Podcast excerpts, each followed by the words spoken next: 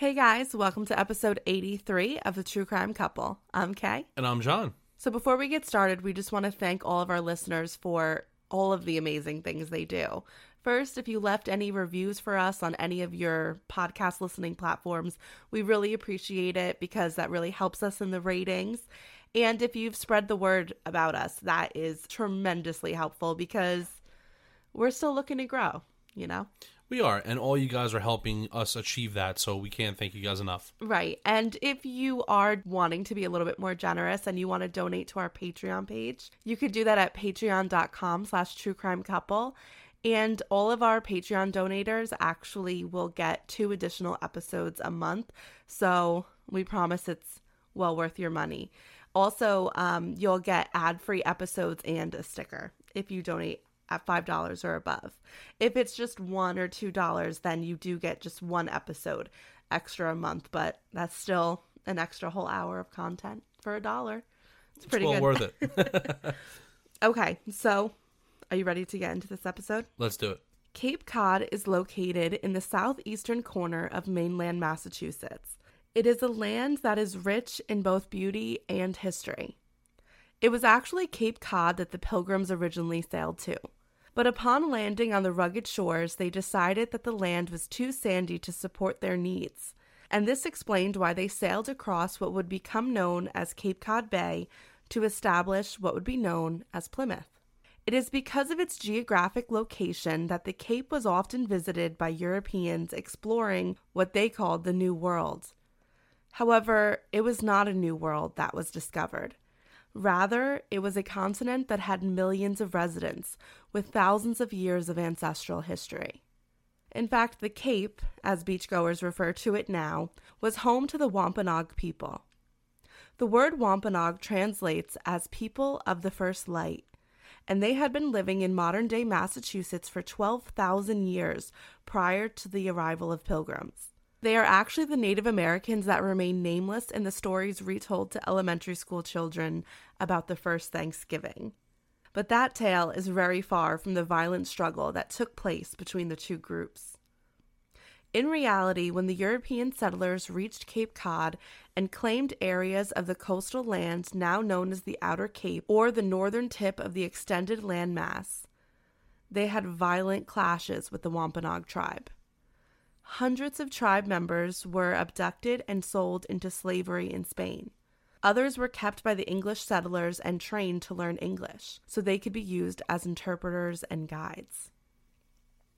Later in 1616, the Wampanoag suffered what would come to be known as the Great Dying, when thousands died when they were infected by European diseases that were foreign to the Native American immune systems. Afterwards, there were sporadic violent clashes between the Massachusetts Bay Colony and the tribe. Later, these conflicts would be forced religious conversions and would result in King Philip's War. This history is an uncomfortable one for Americans to recognize, because instead of celebrating the creation of a country, we're truly celebrating the destruction of another. And the picturesque Cape Cod we know today sits in stark contrast to what was once a battleground. Located just north of the islands of Martha's Vineyard and Nantucket, it has become known as a vacation spot for the elite in New England. Ironically, Cape Cod is considered one of the safest areas in the country. However, in 2002, in the same spot where 300 years earlier, colonists were being offered $60 for each Native American scalp that was returned to their governors, blood was spilled once more on Cape Cod. Police say the suspect, 31-year-old Jeffrey Dahmer, has confessed to the killings of 11 people whose remains were found in his apartment. We are all evil in some form or another, are we not? Lock your doors, lock your windows. If you have the ability to provide additional security devices, then by all means do so. The town of Truro, Massachusetts sits just below the northernmost tip of Cape Cod. It was incorporated in 1709 and lies within the region known as the Outer Cape. I guess literally you can explain Cape Cod as an arm that looks like it's flexing off the end of Massachusetts. So, Truro, if we continue with this personification, is the wrist part of the arm. So, it's actually pretty far out there and removed from what you would consider mainland Massachusetts. Now, although there are many towns within the area known as Cape Cod, all of them seem to kind of merge into one small town. And this is because many wealthy people from New England and New York have summer homes in Cape Cod. Seasonal homes make up a lot of the real estate. Therefore, the year round population is small, and everyone seems to know everyone. That is why in 2002, when there was a murder in Truro, its 2,000 residents, which included their 14 police officers, were shocked because that meant there was a murderer in their midst. According to the Cape Cod Times, almost everyone knows the story of the Worthington family. John Worthington and his wife Ada were as American as apple pie. He had fought in World War I and returned home to work on the oil fields across the United States, only to settle in North Truro when he owned the Pondville Cold Storage Company from 1933 to 1963. He had brought the fish processing plant back to life after the Depression and provided the people of the town with much needed jobs. So I guess the Worthingtons were they were kind of described as the saviors of the outer cape because they provided a lot of jobs for people that were struggling um, as soon as the great depression ended that they were still out of work Yeah, that's. I mean, that's crazy that someone you know um, was able to do that. You know, and just provide those people with with jobs, right? I mean, what else could you ask for, right? Right, so generations are going to be grateful to the Worthington family. And in the midst of his ownership of the company, he left once again to fight for his country in World War II and Wow. returned home as a hero. No way. So he was in World War One and World War Two. Yes. Wow, that's crazy. And Ada, who was his wife, who also went by the name of Tiny, was just as responsible for building the coastal town back up from the Depression. She was responsible for making fishnet clothing using the New England fisherman essential tool as a fashion item. And it became all the rage and was sold in the finest stores. She even had her own upscale fashion store in New York. So she like invented fishnet stockings. that's nuts. I know. Wow. So, I mean, these two people are extremely accomplished. Yeah, I mean, yeah, obviously. I mean, look what they've done. That's awesome. So, the Worthingtons were Truro's royalty, and they were proud to call Cape Cod their home. They bought many homes, many of them right next to each other on what would become known as Depot Road. The family still held its prominence at the dawning of the 21st century. Although the fishing and fashion businesses are both gone, the Worthington family kept their money through investments and real estate. Four generations of Worthingtons lived in Truro, most of them residing in the originally purchased 10 homes. The secluded homes on Depot Road are interesting. In an ode to the old money privacy, the homes are set at the end of very long driveways and cannot be seen from the main road. Their grandeur kept a secret until you're lucky enough to be invited over. I mean, that's pretty nuts too, because you have to think if they've uh, like the family invested in real estate, right? Every single one of those houses, even if the house was completely decrepit, just based on its location, you would think that it's worth hundreds and hundreds of thousands of dollars. Well, yeah, that's true, especially now because Cape Cod is such a really popular beach location, especially for um I guess you can explain it. It's kind of like the people that go to Martha's Vineyard or Nantucket. People that have a lot of money go there to vacation. So any real estate in locations like that where real estate is limited because they're small areas, it's going to be really expensive. Yeah, I mean, I, hey man, I wish I had family that did shit like that. That would be awesome. Yeah. Because now we would be great right now. If I had like ten houses somewhere, wow, it'd be great. Come on, mom. Come on, dad. What the hell? I know. well, I think also the Worthingtons, although they didn't go into like the business that their ancestors, their like great grandparents went into, a lot of them became lawyers. So now they were prominent lawyers in town as well. So that just increased, you know, the trust and the the net worth of Oh them yeah, all. one hundred percent. And that was the life that Christa Worthington grew up in. She lived in a beautiful home on Depot Road, and when her parents would allow her, she would walk to the end of the road, which led out to the harbor, where she would visit her great grandparents, John and Ada, in their old captain's house that they owned, and she would play on the beach for hours. So, those two people that we talked about in the beginning, those are her great grandparents, and they were still alive when she was a child. Wow, I mean, I wonder they must have been really old. Yeah, and it's also rare. Yeah. However, as she got older, she got the itch that most did the one that didn't discriminate amongst the wealthy or the poor, the one that told her she needed to leave Cape Cod. The rural seaside town had lost its charm for her. And I guess it can be hard living in a seasonal town sometimes.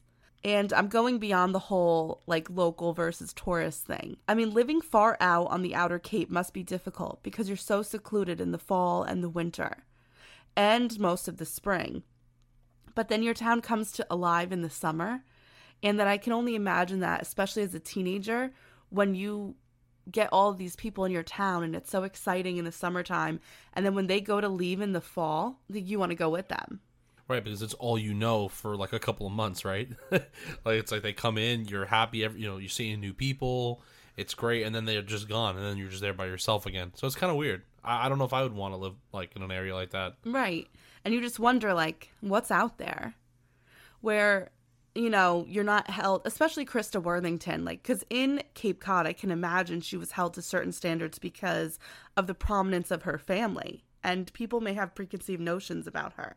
Right. So i would want to kind of escape that too. Right exactly. And christa as an only child she definitely felt a lot of pressure from her family. Christa was very passionate about fashion just like most of the women in her family. And of course, her great grandmother, the creator of fishnets. I mean, come on. And she loved to write. And by all accounts, she was a really good writer. So she chose to leave for New York City, where she was going to make a name for herself. And she didn't want to just become someone who was involved in the fashion industry, because at that time, when she left, a lot of people were getting involved in the fashion industry. And it's kind of like being in LA and just wanting to be an actor. Like everyone wants to be an actress. Right, exactly. There's a, there are like a dime a dozen. Right. So she wanted to combine her two loves, like her two passions, fashion and writing, and she wanted to be a fashion writer in the city. Okay, that's pretty cool. There was also another reason that Christa Worthington wanted to leave the Cape. Life was not too easy for her in isolated Truro, especially because she was an only child and she had a strained relationship with her parents. Her father was a prominent lawyer who had, at one point, risen to the ranks of Assistant Attorney General of Massachusetts. But he was a hard drinker and was often cruel to Christa. Her mother was also not the type to coddle her in any way. Gloria was an interesting character. She definitely liked to drink as well, but her biggest vice was herself. She was a painter who was a little obsessed with the world of the elite and relished the idea of being a Worthington on the Cape. So she kind of like rejected the stereotypes that her family was kind of giving up, and that's why she wanted to leave.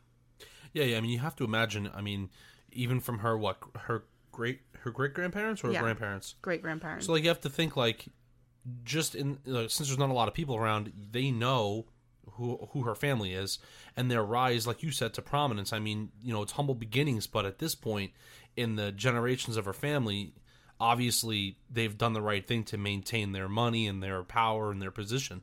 So it's like I guess it's kind of you know that's kind of rough because everyone's going to look at you and know who you are and what you're about and what your family has done. So I can understand that. So after graduating from Vassar, Christa left it all behind and moved to New York City, where she became a fashion writer, and she was great at it. She loved being able to make a name for herself and not rely on the accolades of her ancestors. This Carrie Bradshaw esque life that she created was all of her own.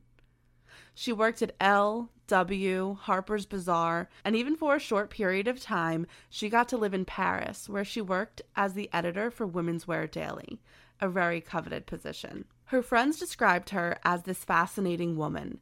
She came from a unique background. The mixture of Americana, hardworking New England family made it big in the fishing industry, mixed with the high fashion of her great grandmother, was intriguing. However, Christa was always a mystery. Classy and coy at parties and social events, she had become a woman around town. She was effortlessly gorgeous. She had a natural beauty and glow about her. And I would say, you know, based on like the time period, she had this like Shannen Doherty, Teri Hatcher 90s thing going on. Where Okay. it's not a lot of makeup, but she was just like breathtakingly beautiful. Her friends loved her, and this is something that is really clear based on the articles that were written about her and the interviews that are given after this terrible crime takes place. You could tell she was a great friend to have. They do admit, however, that at some times she could get a little crazy when she had a deadline coming. Um, and everyone knew to give her her space and to let her finish. And then once the deadline was met, she would return to her good natured self. That's kind of like how I am with the podcast when I'm writing an episode. Um, one hundred and ten percent. So they also say that despite being gorgeous and having a sharp wit and a thoughtful mind, she had a lot of trouble in her love life. She definitely had her fair share of boyfriends and lovers. Um, her sex life was something that she was never ashamed of. She was very um, proud of her sexuality, and that was something that her friends said. Like she was very before her time when it came to the fact that she was very um, okay and embraced her sex life and didn't think that this was something that you know she had to hide that she was doing. You know, Okay. because sometimes women that come from like high society they are told that you know they're not supposed to talk about those things but she really didn't have a problem doing that. And she actually really liked to talk about it especially to her friends. Um, they said that she loved telling them every salacious detail and you know she just never really shied away from exploring her sexuality or a possible suitor because you know she was on the hunt for love and she was going to give it every you know every opportunity she had. She was going to try and see if she could find the one for her so her passion may have been writing but her real dream was to have a family of her own she had been known to have um, many affairs though with men some who were dating other women and some whom were married so her friends did always tell her, like, it's going to be really hard for you to start a family if you keep the company of these men who clearly you may not have a future with. Might also get you in trouble too. Yeah. It's not. It's not a good thing. Um, It's know, not a good thing to do, like, continuously. Like, this happened several times in her life. Yeah. She had dated a wealthy man once who owned a castle in Europe and was for a time in love with Stan Stokowski. Um, he's the son of the famous conductor Leopold Stokowski and Gloria Vanderbilt. So, I mean, she was dating a Vanderbilt for a long time. Wow. That's pretty cool though. Uh, Actually. yeah, that's really cool. However, that, much like many of the other tumultuous relationships she was known to have, didn't really work out. And in fact, it had a pretty bitter end. So it was in 1998 that Christa, who had just turned 42 years old, said she reached the point where she was at the pinnacle of her career and now she really wanted to have children. I mean, and you hear this time and time again from other people that kind of like in your 40s, it's when women are like, okay, if I'm going to start to have a family, I have to kind of do it now. This is when I should really start. Yeah, it, it's. I feel like it's it is very difficult for women and very different than it is for men uh, for obvious reasons. Um, Like midlife crises look different. um, yeah, one hundred percent. But um, yeah, I, I I guess I could understand that. I mean, if that's what she wants, it's like I got to get the ball rolling here. Right. And Yeah. this is 1998. So it's not like it was today where a woman could say, okay, I'm going to freeze my eggs at this point, and then I could, it makes it a little bit easier to possibly get pregnant in the future. In 1998, it was a little more Yeah. limited. No, you're right about that because I mean there were really no options. There was no what is that I I IDF, IVF. IVF or any of those things. So it's like that's yeah. Sorry, I don't know what they're called. It's but, okay. um, but yeah, no, it's true. There was no options. So it's even more of a pressing matter in 1998. Correct. You know? So, in her last relationship, Christa thought she was going to be engaged around Christmas time. And it would have worked out perfectly that her birthday was on December 23rd. However, this was not the case. And Christa, according to her friends, had this revelation about her life. She wanted a change of pace, and the hustle and bustle of New York City was great in her 20s and 30s, but it had lost its charm It was clear that she wasn't going to find the ki- the kind of man that she wanted there. And uh, that's true. I mean, New York City kind of has a reputation for the wealthy men that live in the city. They kind of want to remain eternal bachelors because their wallets allow for that. yeah. She also wanted to change her career. She wanted to begin to write fiction, and she wanted a quiet place that she could go and write a novel, a different environment that would inspire her. And I, I think this is really interesting this kind of like return to home. As children, we don't really appreciate things and environments that we're in because, you know, you're a kid and you kind of just want more for yourself or you think, you know, your hometown is stupid. But sometimes as you get older, you're like, you kind of yearn for that again.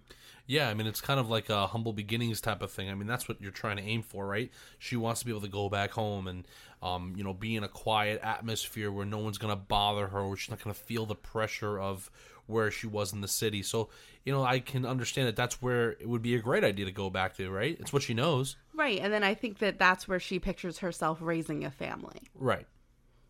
In 1998, Christa's mother was also diagnosed with colon cancer, which made the choice easier for her. The Worthington was returning to Truro, an envious career under her belt, and with a desire to finally settle down. Of course, the Cape was buzzing with the news that Christa Worthington was returning home. It sounds like a soap opera. um, she moved into a beach bungalow that was located on Depot Road. Obviously, her family still owned the property, so it was quite easy for her to purchase, and I'm sure at a low price. And now she again lived on the same street as her parents, aunts, uncles, and cousins. That's, pretty great. crazy. Yeah, that's great. It was easy for her to settle back into the slow paced living of the Cape, and it was exactly what she needed. And this bungalow, guys, it is it's breathtaking. It's right on the ocean with a front porch and um, there's white trim and dark cedar shake siding like you know like the sign that looks like wood that's always on like beach properties it's just it's amazing i mean that's like the coolest place to write a novel if you're gonna write a novel right Yeah, you like it to like look out into the ocean and stuff. Yeah, that is pretty cool. type away That is pretty cool. she told friends back in the city that she did want to write a novel but she was more interested in starting a family as quickly as possible she did feel as if she was in a race with her biological clock because she was 42 years old. She had gone to see a doctor um, while she was at the Cape about the possibility of having children. But they told her, most likely because of her age and because of a condition that was never truly disclosed, that she was never going to be able to have children. Oh wow. Okay, that's um that's a hard pill to swallow, I feel like, especially obviously Yeah. a woman. That's hard. You know, this is something that you want. You want a family, you want a legacy of your own, and now you can't have it. I can't imagine hearing that news. That must have been so difficult to hear because, I mean, for many reasons, it takes, you know, as a woman, you kind of always just assume that you're, it's going to come eat. Like, you're just going to be able to have children. You don't think that your body's ever going to not allow that to take place. Right, It's not psychological. Yeah. And, I, and like, I mean, um, obviously, I, I don't know for a fact, but I, I don't know. I'll chalk it up to you. Like, I mean, Yeah. it's not like a woman goes and finds out. Like, I mean, you unless you had an issue or something was wrong, you wouldn't know, right? right. You know what I mean? Like, you wouldn't go seek that out. Like, you wouldn't know until you tr- started trying, right? yeah. Yeah, I mean, you wouldn't know. right, right. That's terrible. yeah it's it's really sad so i mean but we also have to take into context the time here it's 1998 so the belief was a little bit different um, people were saying that if you didn't have kids by your early 30s that you weren't going to and of course if you had a kid after your mid 30s it was extremely high risk. So we know a little bit differently today that that's kind of like not necessarily the case. Women are having children older nowadays.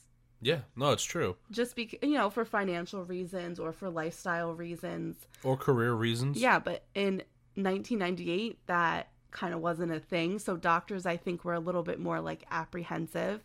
I know that when my mother had my sister she was 36 and this was in 1996 and the doctors were like this is such a high risk pregnancy and like it kind of like scared us a little bit. Wow, really? Yeah. So there's kind of that's just the way like doctors thought. So it may not necessarily be that she can't have children, but they put it in her mind that like they kind of like I don't know, put out her dream. Yeah, that's crazy. It's sad though. So this news hit Christa pretty hard, as you can imagine, and she had been down for weeks. And it was at that point that a new man walked into her life. His name was Tony Jackett. The reason they met was because he was the assistant harbor master at the time, and he lived so close to the docks, as most of her family did. So as he would walk past her house, she would yell out to him. She was like a really like personable person. She loved having conversations and talking to people. So she would yell out to him, you know, while she was on her porch, and they began to have conversations and their conversations grew longer and deeper over time, and they became close friends. Jack had said that Christa had made him feel at ease, and he loved being around her. Their friendship quickly turned into a sexual relationship, which would have been amazing for Christa, except for the fact that Tony Jackett was married with five children. Oh man, that is unbelievable. Again, every time this woman like thinks she's finding the one, or or or you know, Well, I think she knew about Yeah, his think- family Oh. a lot before um, their sexual relationship began. Okay, I take it back then. I just I think this is a pattern Yeah. that had developed in her life and if I were a psychologist, you might say that um she's desiring the unattainable, maybe because she doesn't feel like even though she wants a family that she might not be ready for it. There could be a lot of factors involved Or yeah, why she keeps yeah. getting involved with married men. I, I was also just thinking the fact that maybe like after the diagnosis that she couldn't have children, maybe it kind of like I don't want to say threw off the deep end, but like where she went back into her old ways. Yeah. if that makes sense. I know what you're saying. You know what I'm saying? Yeah. Yeah. Okay, guys, we're going to take a break here to hear from our first sponsor, Thrive Market. A few months ago, we became Thrive Market members, and now we're getting organic, sustainable groceries delivered right to our front door. Some of our favorite items we purchased from Thrive Market have been the organic coffees and protein powders. And of course, the clean wine they have is always a must. But our recent order, um, I wanted to try the organic Thrive Market sea salt seaweed snacks, and they were amazing. I could not imagine shopping for these items in any other way. Once you try Thrive Market, you'll love it just as much as we do. And here's why. As a proud member of Thrive Market, we get the products we love, and our paid membership provides a free one for someone in need, like a low income family, a teacher, a veteran, or a first responder. Thrive Market tailors to over 700 different diets and values, like paleo, keto, plant based, and they deliver the highest quality of organic and sustainable essentials from groceries, healthy snacks, meat and seafood, clean wines, non toxic cleaning, and bath and body. As members, we're saving 25 to 50% off traditional retail prices, and their carbon neutral shipping is free on orders over $49. The savings we get on our favorite clean organic products are amazing, but we also feel good about helping to support communities in need. In addition to membership matching, Thrive Market has raised over $750,000 to date through their COVID-19 relief fund. Go to thrivemarket.com slash TCC. Join today and you'll get a free gift of your choosing up to $22 in value. That is T-H-R-I-V-E market.com slash TCC to start your risk-free membership and get a free gift today.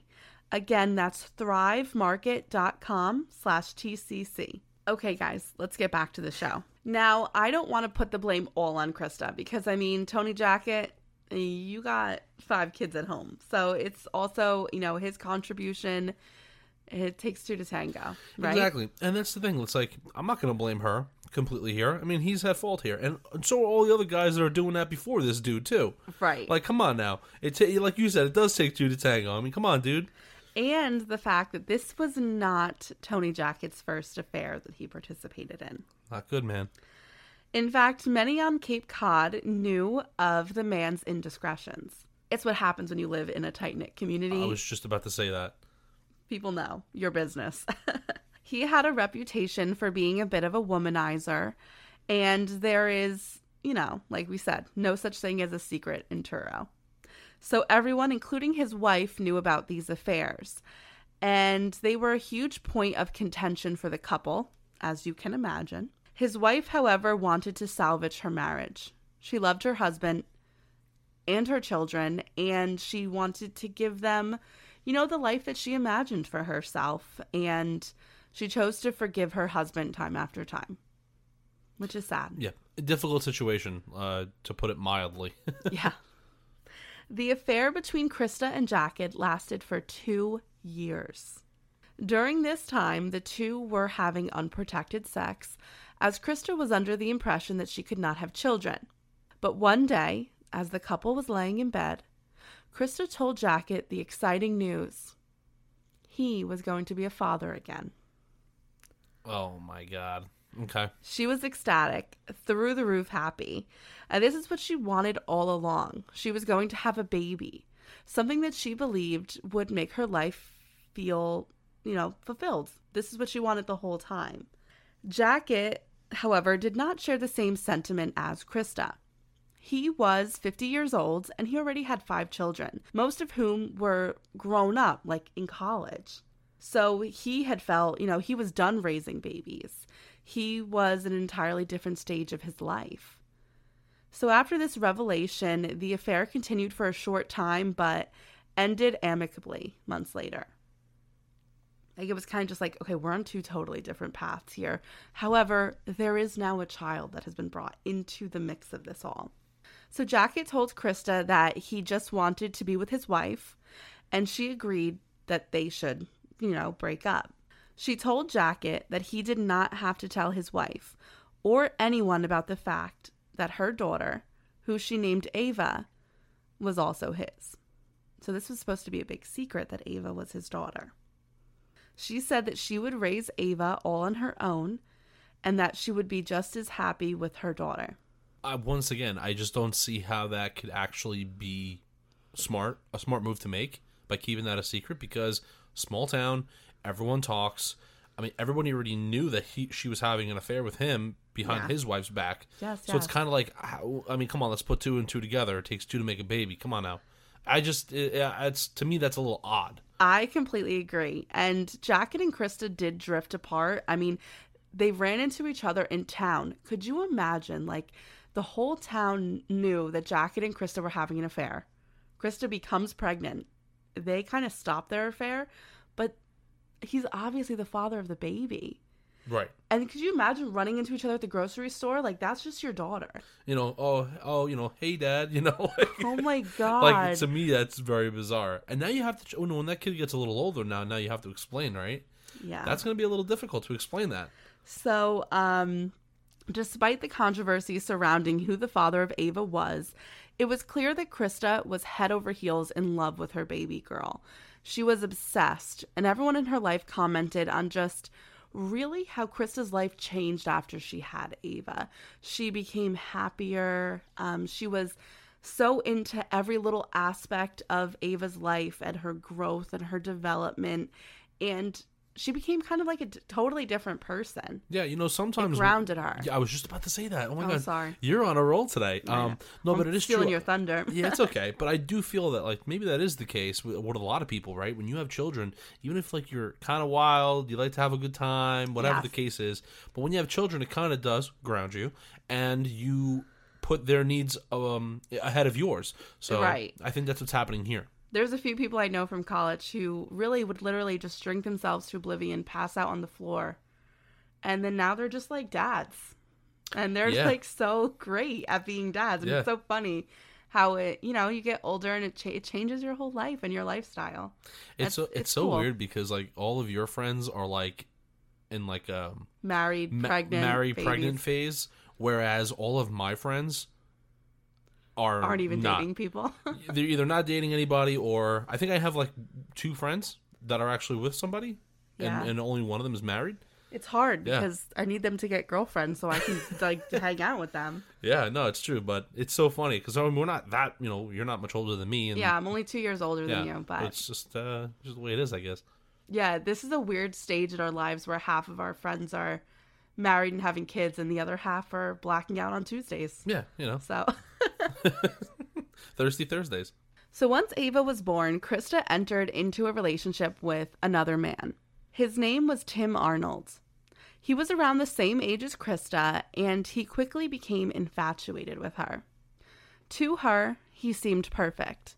He was happy with and completely accepted the fact that her life was centered solely around Ava. In fact, he even wrote children's books, so he too was fascinated with child psychology and child rearing ideas. It seemed like that they were going to be perfect for each other. However, over time, Arnold showed his true colors. He would sometimes be inconsiderate of Christa and the baby's schedule, and anytime Christa tried to confront him about anything or talk to him, he would get really aggressive. And she would as well. So, like, the two of them were kind of like fire and gasoline. Like, they were bad together. Super passionate, but sometimes it doesn't work out too well. Exactly. So eventually, Christa ended the relationship. Arnold took this pretty harshly and begged to remain friends. He lived in very close proximity to Christa, so to keep things amicable, she agreed to like kind of keep a friendship with him. It was basically like, let me like contain his crazy. It's like what her mindset was that she told her friends about. Okay. And she did say that he did continue to cross boundaries and make her feel really uncomfortable. So that's like not a good situation to be in.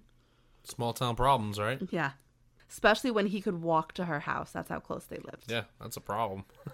However, when we look at things from the perspective of Arnold, he had written in his diary that there had been an ache where Christa and Ava had once been, and that actually he was the one who left her several times because of her angry and hostile demeanor, but that he wanted to try and make it work because he couldn't picture his life without her in it.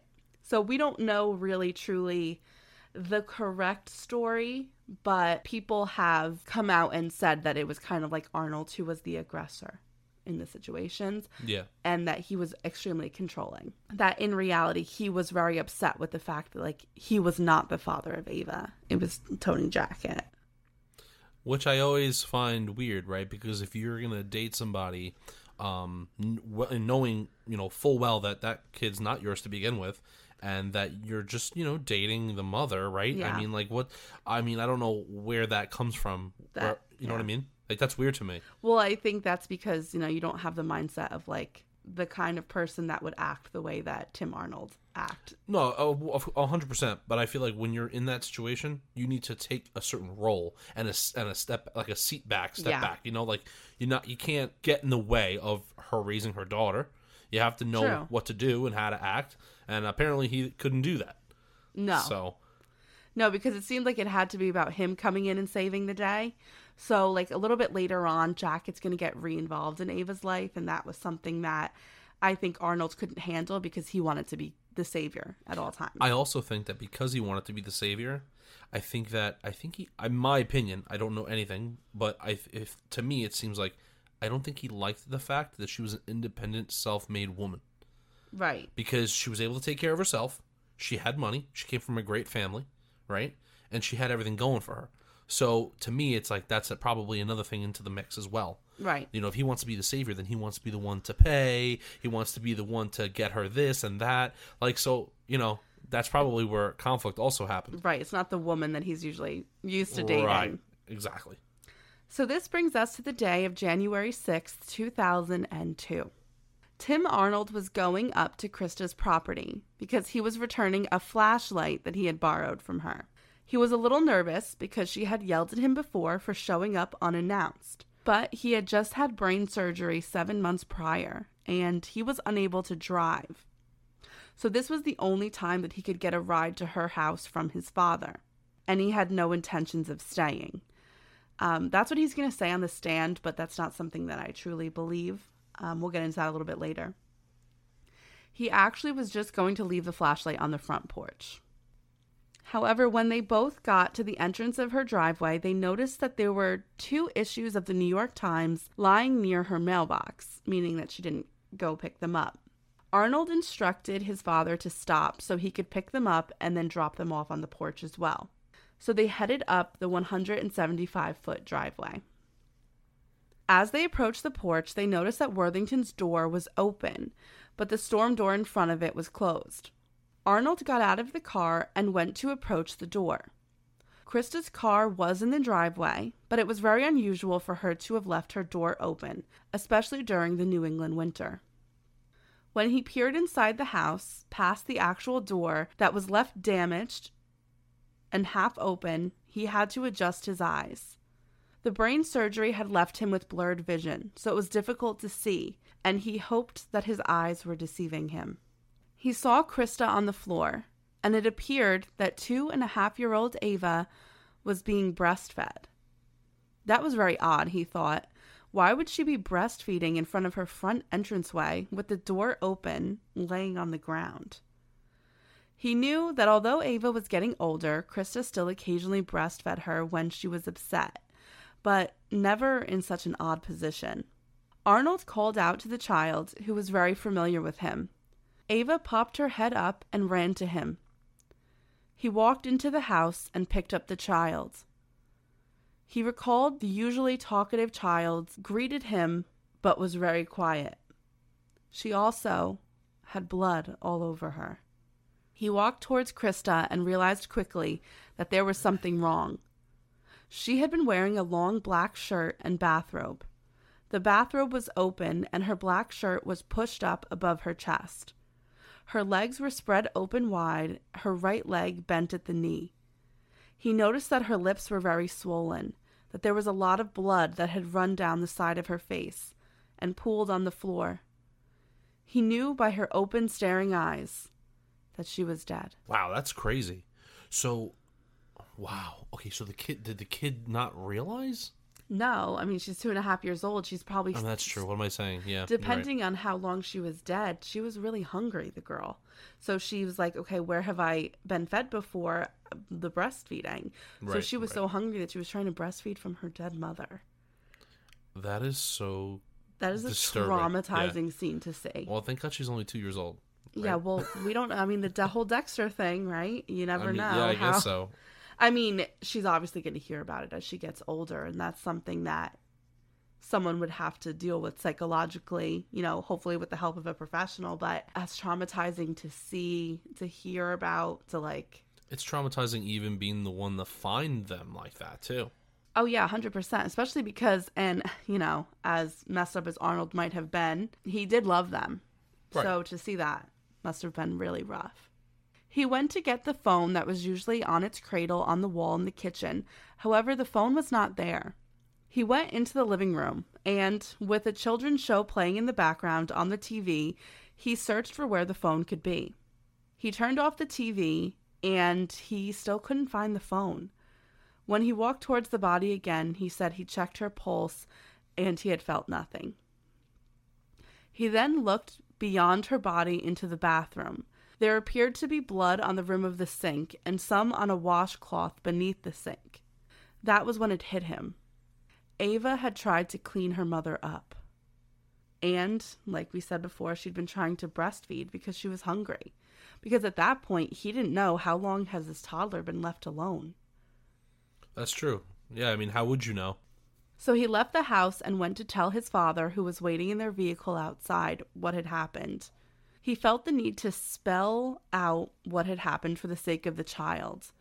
Christa is D E A D, and I can't find the phone. I wanted to get the baby out, so can you go look for it? Shocked, Arnold's father went into the house. Now, he's a veterinarian, so he had a little bit of a better understanding of what had happened to Christa's face. So, when he talked to the police, he described it a little bit more. Um, he said she had clearly been beaten very badly and that contusions covered her upper lip, nose, and forehead. And he searched the house too, but still could not find the phone. So Tim Arnold went back in again to look for the phone. See, at this part, this point, I know they're in shock probably but like it would have been faster for them to just go back to their own house and call. Like, do you know what I mean? I- like, it's like they keep taking Yeah. turns going back, and it's like I don't know if it's giving me anxiety. I don't. Yeah, no, I know. I don't know if it's because of the kid. Maybe they don't want to remove the kid. From, I mean, they should want to remove the kid. I from know you don't know what to do. But yeah, you don't know what to do, right? I mean, that's. I don't know, but yeah, you're right. I mean, if they were that close to begin with, he could have just went to his house. But I mean, I don't know. Maybe he just didn't want to leave the scene. Right. Well, eventually he does like realize like okay, I should probably just like run home and call the police. Right. And that's what he eventually ends up doing. But the whole time that they search the house, both of them never saw Christa's cell phone that was actually on the dining room table. And crime scene investigators are going to comment in their report that the home was actually really cluttered. It was kind of really messy. So it was really hard to find things Okay. and her cell phone was on a dining room table and the number nine had been pressed Oh, so she. Oh, okay. So maybe she was trying to, To call 911. Mm-hmm. Mm-hmm.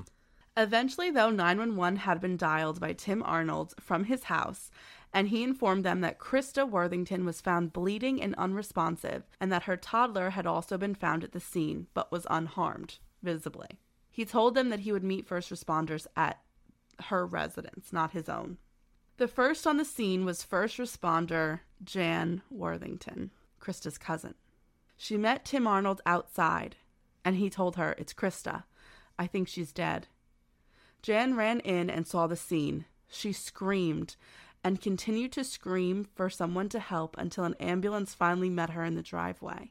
I mean, that was like a crazy scene to see.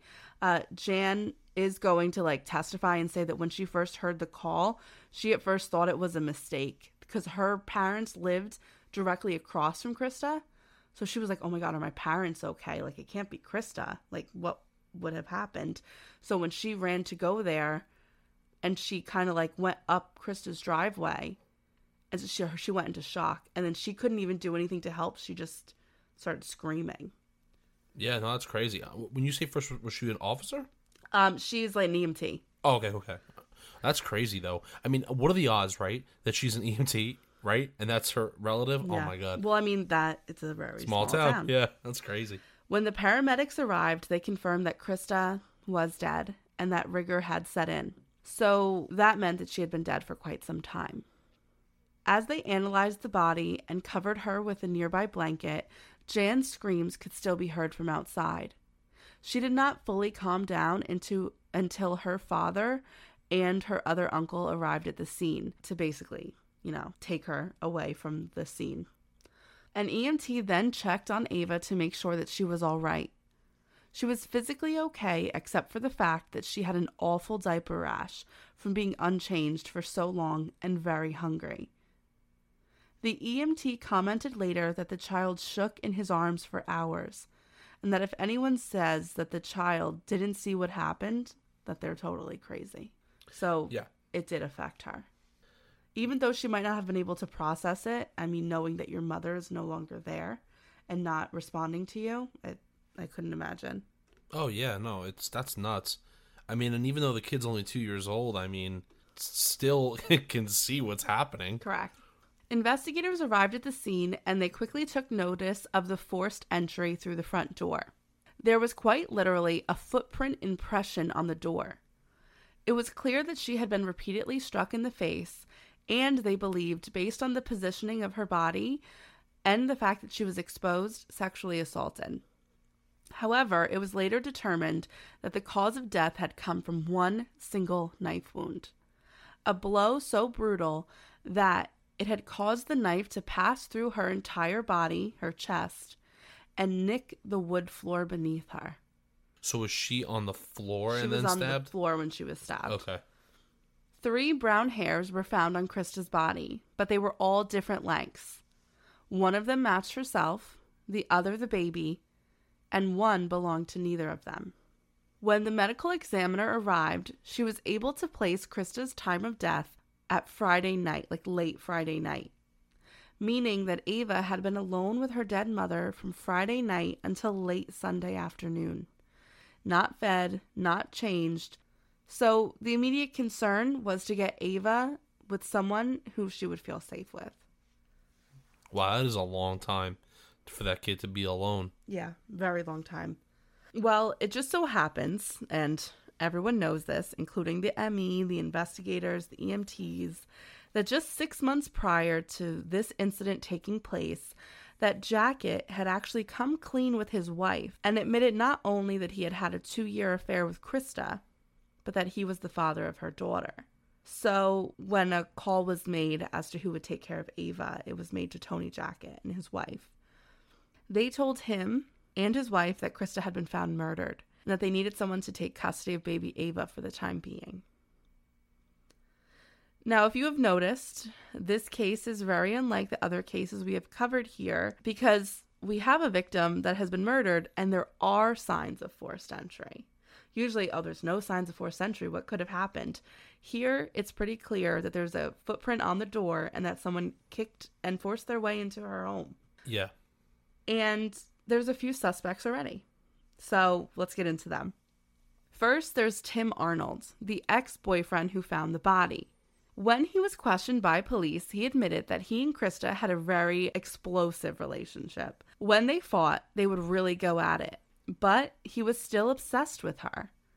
Because he feared the police would find the physical evidence that was most likely at her home, he told police that he had, on a few occasions, looked into Christa's windows while walking to and on the beach.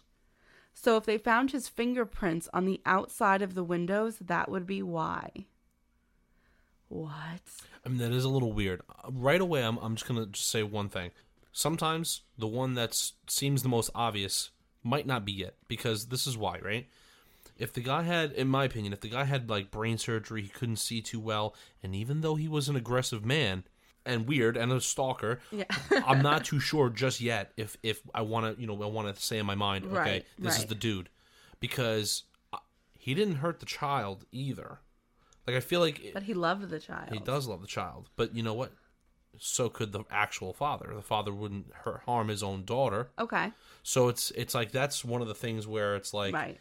now it's like it wouldn't be just some random stranger. If a random stranger did it, the random stranger would take care of everybody that was there, Right. Um, regardless of it's being a child or not. so If you- there's no one yeah. left to I mean, that's what I'm thinking. I mean, if you if you have the uh, the the gall to um, pretty much blitz your way into a home, break the door down, and Mm-hmm. you know kill her, I would imagine that you would have no problem killing everybody there. I see what you're saying. But I will say that like if you're a police officer and you're hearing, "Oh, um just so you know, my fingerprints are going to be outside the window because when I do my walk on the beach, I tend to just like look in her window But let me ask you a question: If you were a cop and uh, a a possible suspect comes is by telling you. If you find evidence there, um, obviously I lived in that house. no, or, I would say I- he's you know. trying to cover him him he's going to cover his ass. Yeah, yeah. But he does take a polygraph and he does pass the polygraph test. Okay. However, the investigators still liked him as a suspect. After meeting with police and talking freely to them three times, Arnold chose to, under the advice of his father, get a lawyer. Through those in town, Arnold found out that he was a prime suspect in the murder, mainly because of some voicemails that were left on Christa's answering machine. It turned out, the way things went, that Arnold had loose plans with Christa the week before and that she wasn't answering the phone, so Arnold left her disturbing voicemails. And I've heard these voicemails. Basically, it seemed that Christa had said, Oh, I'll meet you for dinner next weekend.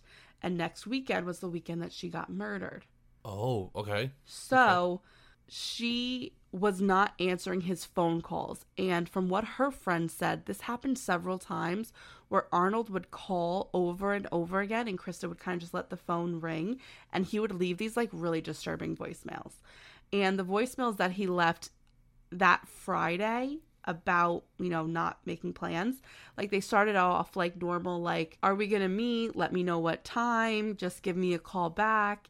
And then they got increasingly aggressive to like, I don't want anything to do with you. How, how could you just like not even answer your phone? You're being a child. Like, so, and Right. then, and then it got back to, hey, sorry I left that message. Like, it was kind Okay. of like those it's a little weird. crazy voicemails. Yeah. So pretty much because she didn't want to spend time with him when he wanted to, and you know he decided to act like a petulant child. Right, he lashed Yeah. out at her. Right. So those voicemails, they're a little Bizarre. da- and damning, Yeah. I think, for him. But still, after all of it, um, and that's why I said the flashlight thing was weird. So Yeah. I'm gonna leave all these friggin' weird voicemails for you. I'm I'm gonna get super upset that you didn't want to meet me for dinner. So I'm gonna find an excuse to drop by your house. I think most likely to see if there was a dude there. Good point. And then also, if you had, if you didn't mind um, stalking her and putting your, your fingerprints on her window, why would you be afraid of going there be, to get scolded by her? Remember, because that's what that's what she was like. Oh, I don't want her to yell at me to come unattended, um, or un, you know unaware of him coming over. Right, because So you she had flipped out on him in the past. Okay. And like in his voicemails, he alluded to the fact that Christa kind of knew that he had a bond with Ava, so she would allow him to see her sometimes. And in the voicemails, he was saying like, "I just want to see Ava. I don't want to see you." Like kind of like declaring himself as the role of Ava's father. It was very strange. And I think he really thought that it was just going to be him in Christa's life. So the fact that she might have been with somebody else was really disturbing him. Yeah. I also think that I mean, he was around for a while, so I think when when the actual father wasn't in the picture and then all of a sudden he kind of came back in, I think that might have triggered him a little bit. Oh, 100%. Because that's know? kind of when their relationship went sour. Again. Right, right. Okay, guys, we're going to take a break from the show to hear from our final sponsor, Best Fiends. I've been playing Best Fiends for a while now. Like, I am level 834 a while now. I still love it. The game is so fun and forever evolving. The constant new events and monthly game updates also keep me invested, and I feel like I'm always getting rewarded for playing. It's like the game is a service for its players, and it never gets old. I just love pulling out my phone and passing the time advancing through all of the levels. The puzzle game has gotten more challenging as the levels have advanced, and I'm becoming very serious about leveling up my characters so we can tackle anything the new level throws at us. Best Fiends has thousands of levels already, with new levels, events, and characters added every month. It's hours of fun right at your fingertips, and you can even play offline. With over 100 million downloads and tons of five star reviews, Best Fiends is a must play. You can download Best Fiends for free on the Apple App Store or Google Play. That's friends without the R. Best Fiends. Okay, guys, let's get back to the show. So, Tim Arnold always kind of wanted to hang out with Christa or see Ava, even though the couple had broken up. And Christa didn't want to just come out and say that she wasn't interested or that she didn't want him around. So, she just didn't answer the phone most times. Like, sometimes it's like, okay, I'm trying to give you the hint, buddy. Like, this isn't working out. Now, the incident that I was talking about in which Christa got really mad at Arnold was this one. Um, he, of course, wanted to hang out with Christa and see Ava, even though the couple broke up. So, like, instead of her just coming out and saying, like, you're really creeping me out and I don't want to be in this relationship or friendship with you, she kind of just didn't answer the phone, which is unfortunate. And most women feel like when there's a man like this in their lives, like sometimes it's easier to placate him instead of getting him angry because I don't know what he's capable of. And it's a scary position for a woman to be in, especially with a two and a half year old daughter. And there's this guy who thinks that he's her father. Yeah, I think he's yeah, it is scary.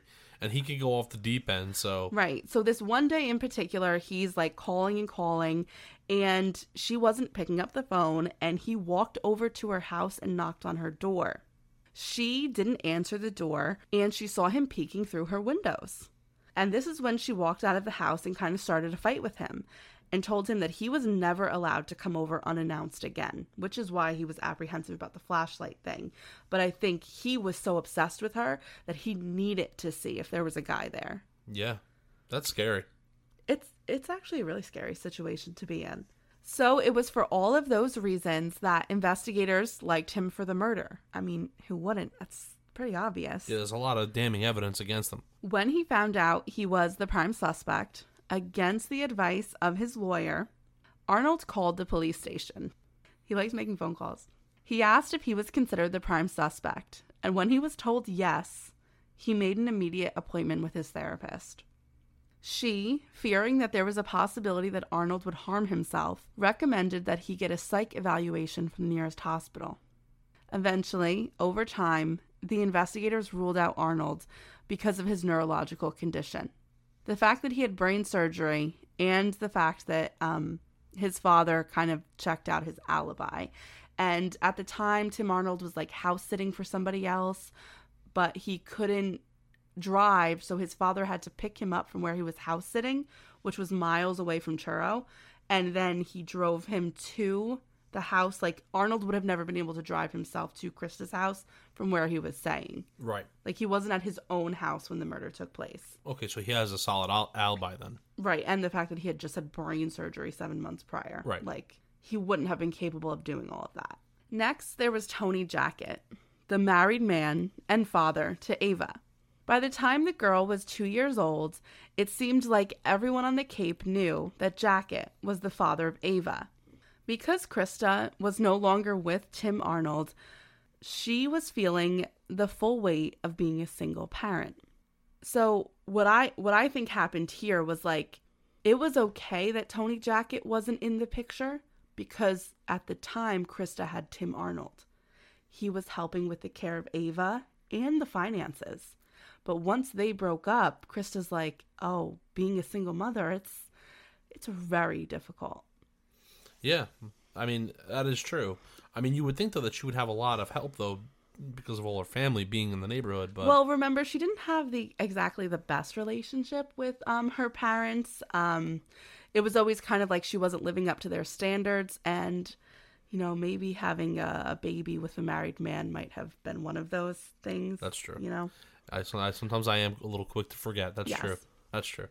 So, and she also didn't have a lot of money. She hadn't written anything for a while because, you know, she really threw herself into the care of Ava. So she wasn't even doing any of her fiction writing.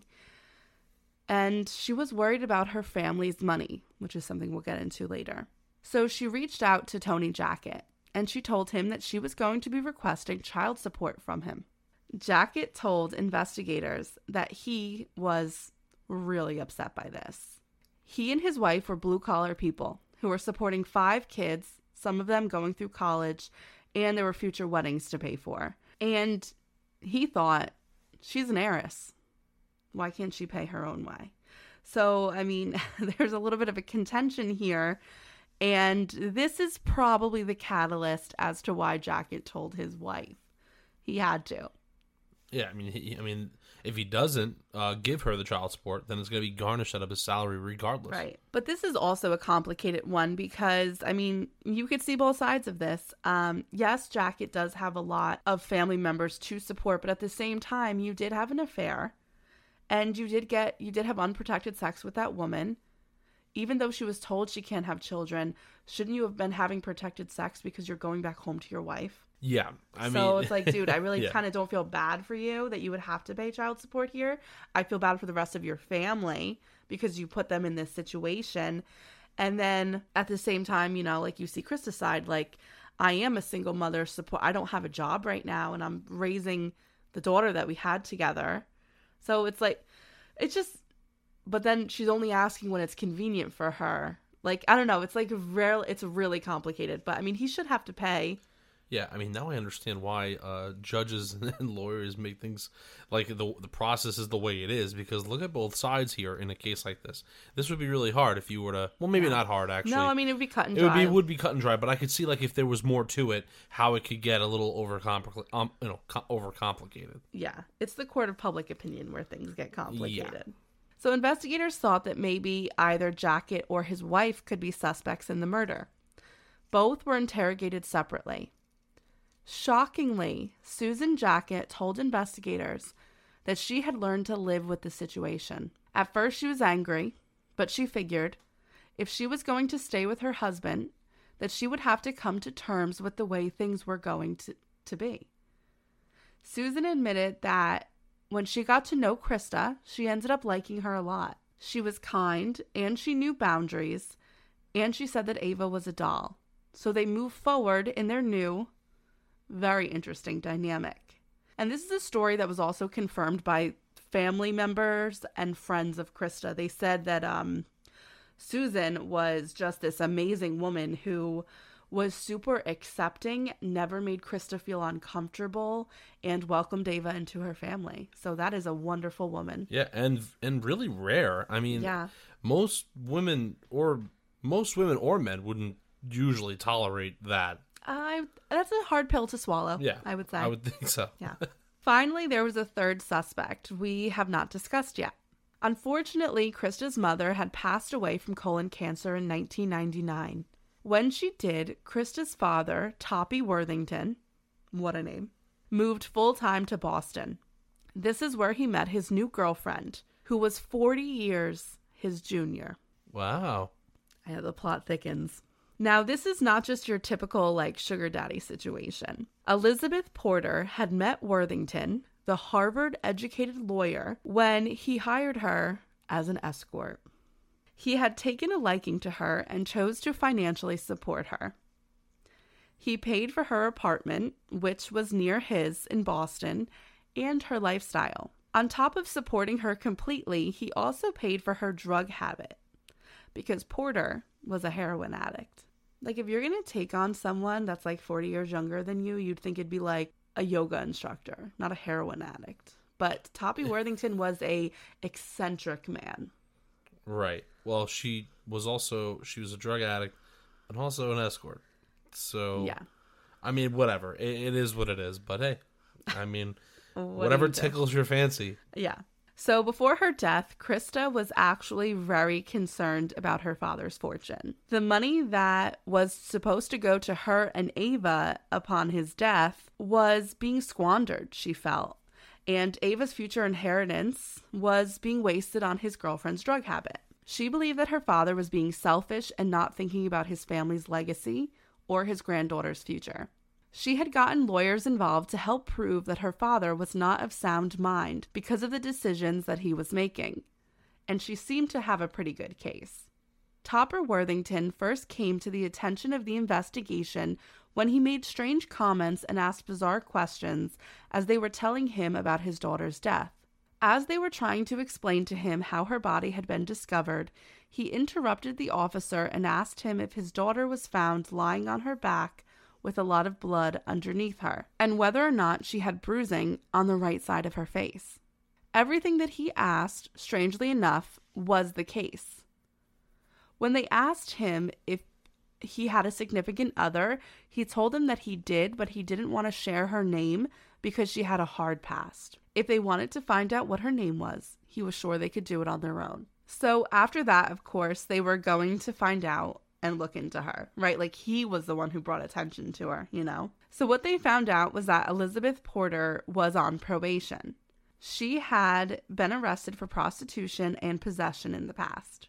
But more interestingly, she had a connection with another Massachusetts murder. She had been one of the salacious details in the murder case of Mabel Greineder, which could literally be a whole nother podcast. So, the man that she was involved with was a very distinguished allergist from Boston, and his wife was working as a nurse in his practice. They had three children together. And on Halloween night, 1999, while walking in a nearby park, the man claimed that his wife's back hurt, so he told her to wait while he went off and exercised their dog. When he returned, he claimed that he found his wife badly beaten and stabbed. In fact, she had been nearly decapitated. He called the police and maintained that it must have been a thrill kill on Halloween night, like he already had it planned. Gloves, a hammer, and pocket knife were found in a nearby drain, but no prints could be pulled from them.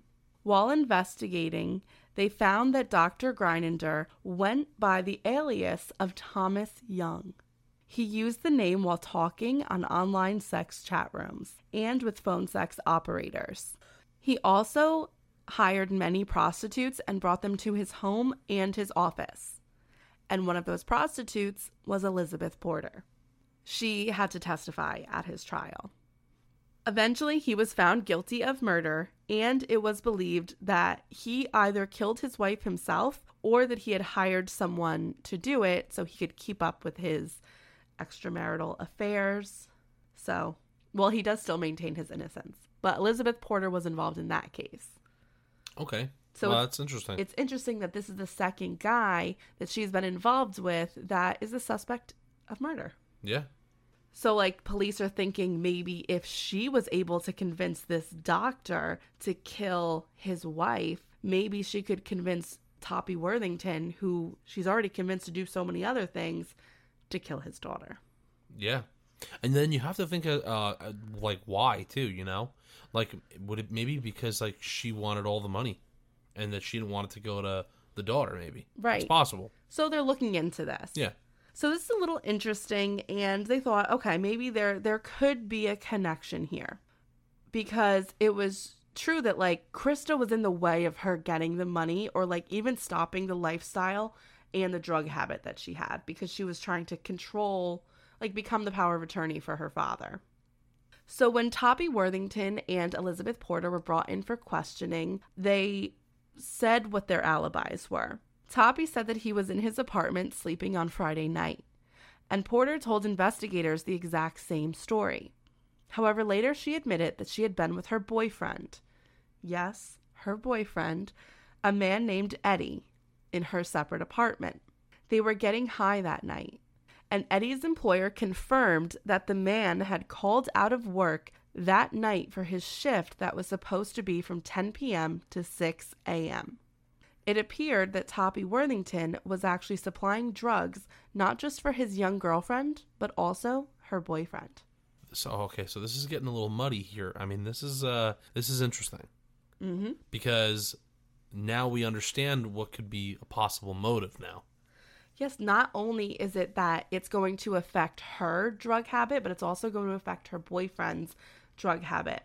So now we can kind of, because they were in separate apartments, and I'm sure this is where like police minds were going as well, Toppy Worthington might not have even been involved. It might have just been Elizabeth Porter and her boyfriend who committed this murder, and then later on she told Toppy Worthington. yeah, you, you might be right about that. So all three of them were given lie detector tests. Eddie's results were inconclusive, but both Toppy Worthington and Elizabeth Porter failed their test. Porter had blamed drug withdrawals, and Toppy, ever the lawyer, made no comment. The question that recorded the highest deception was Were you involved in the planning of Christa Worthington's murder? But obviously, we know lie detector tests are inadmissible in court. But in reality, this meant that investigators working on Christa's case really had three to four pretty strong suspects, all with a reason to kill Christa Worthington. However, the prosecutors could not arrest or bring charges against any of them. Why? Because of the autopsy. Based on a rape kit that had been performed, it had been determined that there had not been any sexual trauma. So medical examiners determined that no rape occurred. However, there ha- they had taken a swab of semen from her vaginal canal, and on her body, saliva was found present on um, her breast. Tim Arnold, Tony Jackett, Susan Jackett, Topper Worthington, Elizabeth Porter, and her boyfriend Eddie had all given DNA samples, and none of them matched either. So, if any one of them were charged with the murder, even the most basic of defense attorneys would be able to prove reasonable doubt just by saying, well, whose DNA was on her body? Right. But that's all fine and dandy. Mm-hmm. But, and I hate to say it this way, but I mean, if she was known in the past to have, you know, uh, you know, to be with other men at certain times, could it be possible that she had someone there, or maybe she was, Oh, it's entirely you know, possible. she was just with somebody way before, um, you know, Right. someone actually broke in and killed her. like she could have had a sexual relationship with somebody and then been murdered later. or right after, or, or you know what I'm saying? Like it could have been somebody that she was Well, I think with. I think that if the medical examiner's opinion would have come back to say she was raped, then I think I completely believe that. Like, no, we need to know whose DNA sample that is. But because it wasn't determined that she was raped, then I don't think it really is that pressing. But I mean, we know how the American justice system works, and all you need is reasonable doubt. So I think they really wanted a slam dunk. And what the investigators wanted to find out was whose DNA was this so we can get the entire story. So, to do their due diligence, the investigators also questioned everyone that Christa had regular contact with because this crime did seem very personal. And the person that committed the crime was clearly in a rage. But they had no luck with that angle either. So that brings us to 2005. Three years had passed, and no one had been charged with the murder of 46 year old Christa Worthington. Now, at that point, Ava, um, one of Christa's friends, actually received custody of Ava, not Tony Jackett, but Wow. he, but he did have visitation rights. So the investigators chose to use a very controversial tactic. They issue a statement that they have not been able to find the person that the DNA found at the Worthington crime scene belonged to. So they were asking all 790 male residents from Truro to voluntarily give a DNA sample to police. Wow. Okay, that's I mean that's a that's a big undertaking. Uh, it's a huge sweep. Um, and it's also um, like they're saying, okay, we're requesting this of you. Um, what what comes into play here is um, this becomes part of national news because they're saying, please give us a sample of your DNA so we can eliminate you in the DNA sample at Christa Worthington's crime scene. But if you say you don't want to give me a sample of your DNA, we're going to put you on a list and we're going to start investigating you. So now that goes against your constitutional rights. So it becomes a constitutional issue here.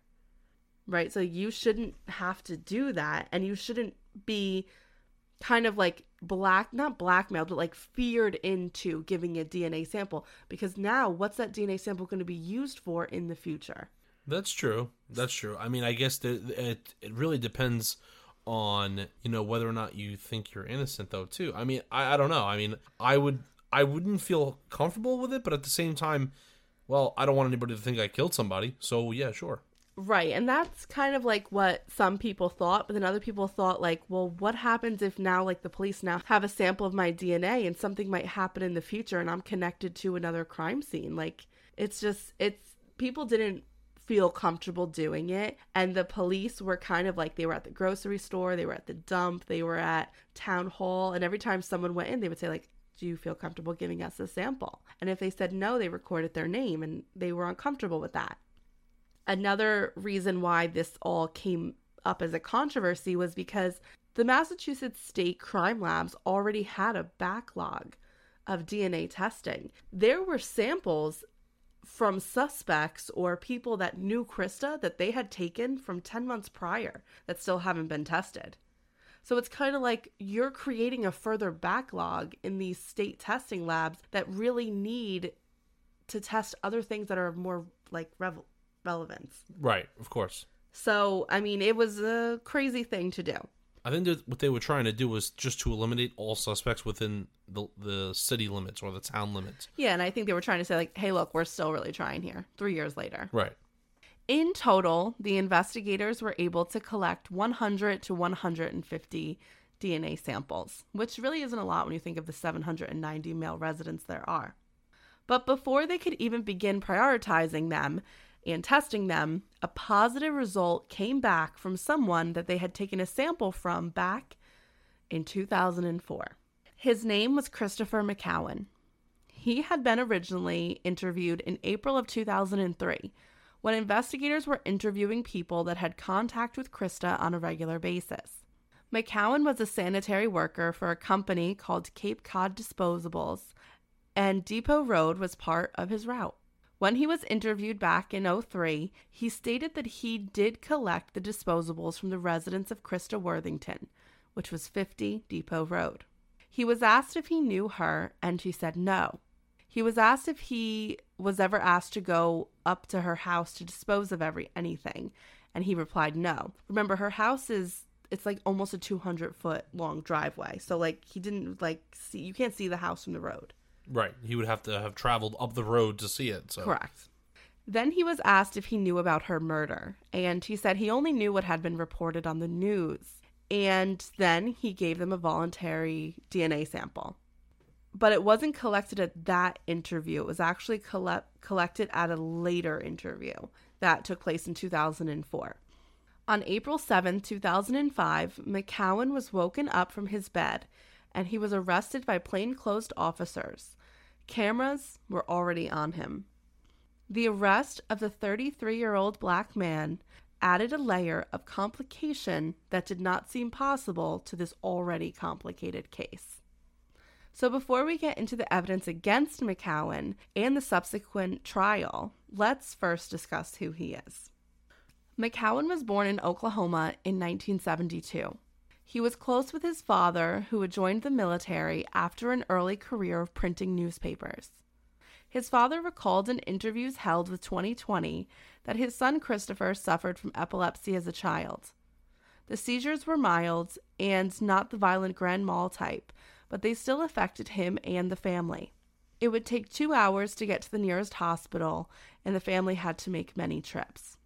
From a young age, McCowen was strong and athletic, which allowed him to excel on the football field. However, in the classroom, he struggled. He was placed in special education classroom that did not really meet his needs or encourage him. As he dropped out his senior year of high school. That's always so sad when kids do that. I mean, yeah, because you're like, like right, you're there. right there. You're right you're there. right there. It would later be determined that McCowen had an IQ of 76, so he had a very low IQ. After he dropped out of high school, his father moved to Key West, Florida, and this is when McCowen began to get in trouble. He had stolen checks from his grandmother, whom he was living with at the time, and because of this, he was told that he had to move in with his father in Key West. There, he found himself in more trouble. One day, when his 16 year old friend stole a moped and brought it over to his house, the two boys began to ride it all over town. They were stopped by a police officer who recognized the description of the stolen moped. Because McCowen was 18 at the time, he was charged with grand theft and sentenced to 18 months in prison. So he spent 1993 and most of 1994 behind bars. After he got out of prison, McCowen had no problem for the next four years. He met a girl named Pam and had a daughter with her.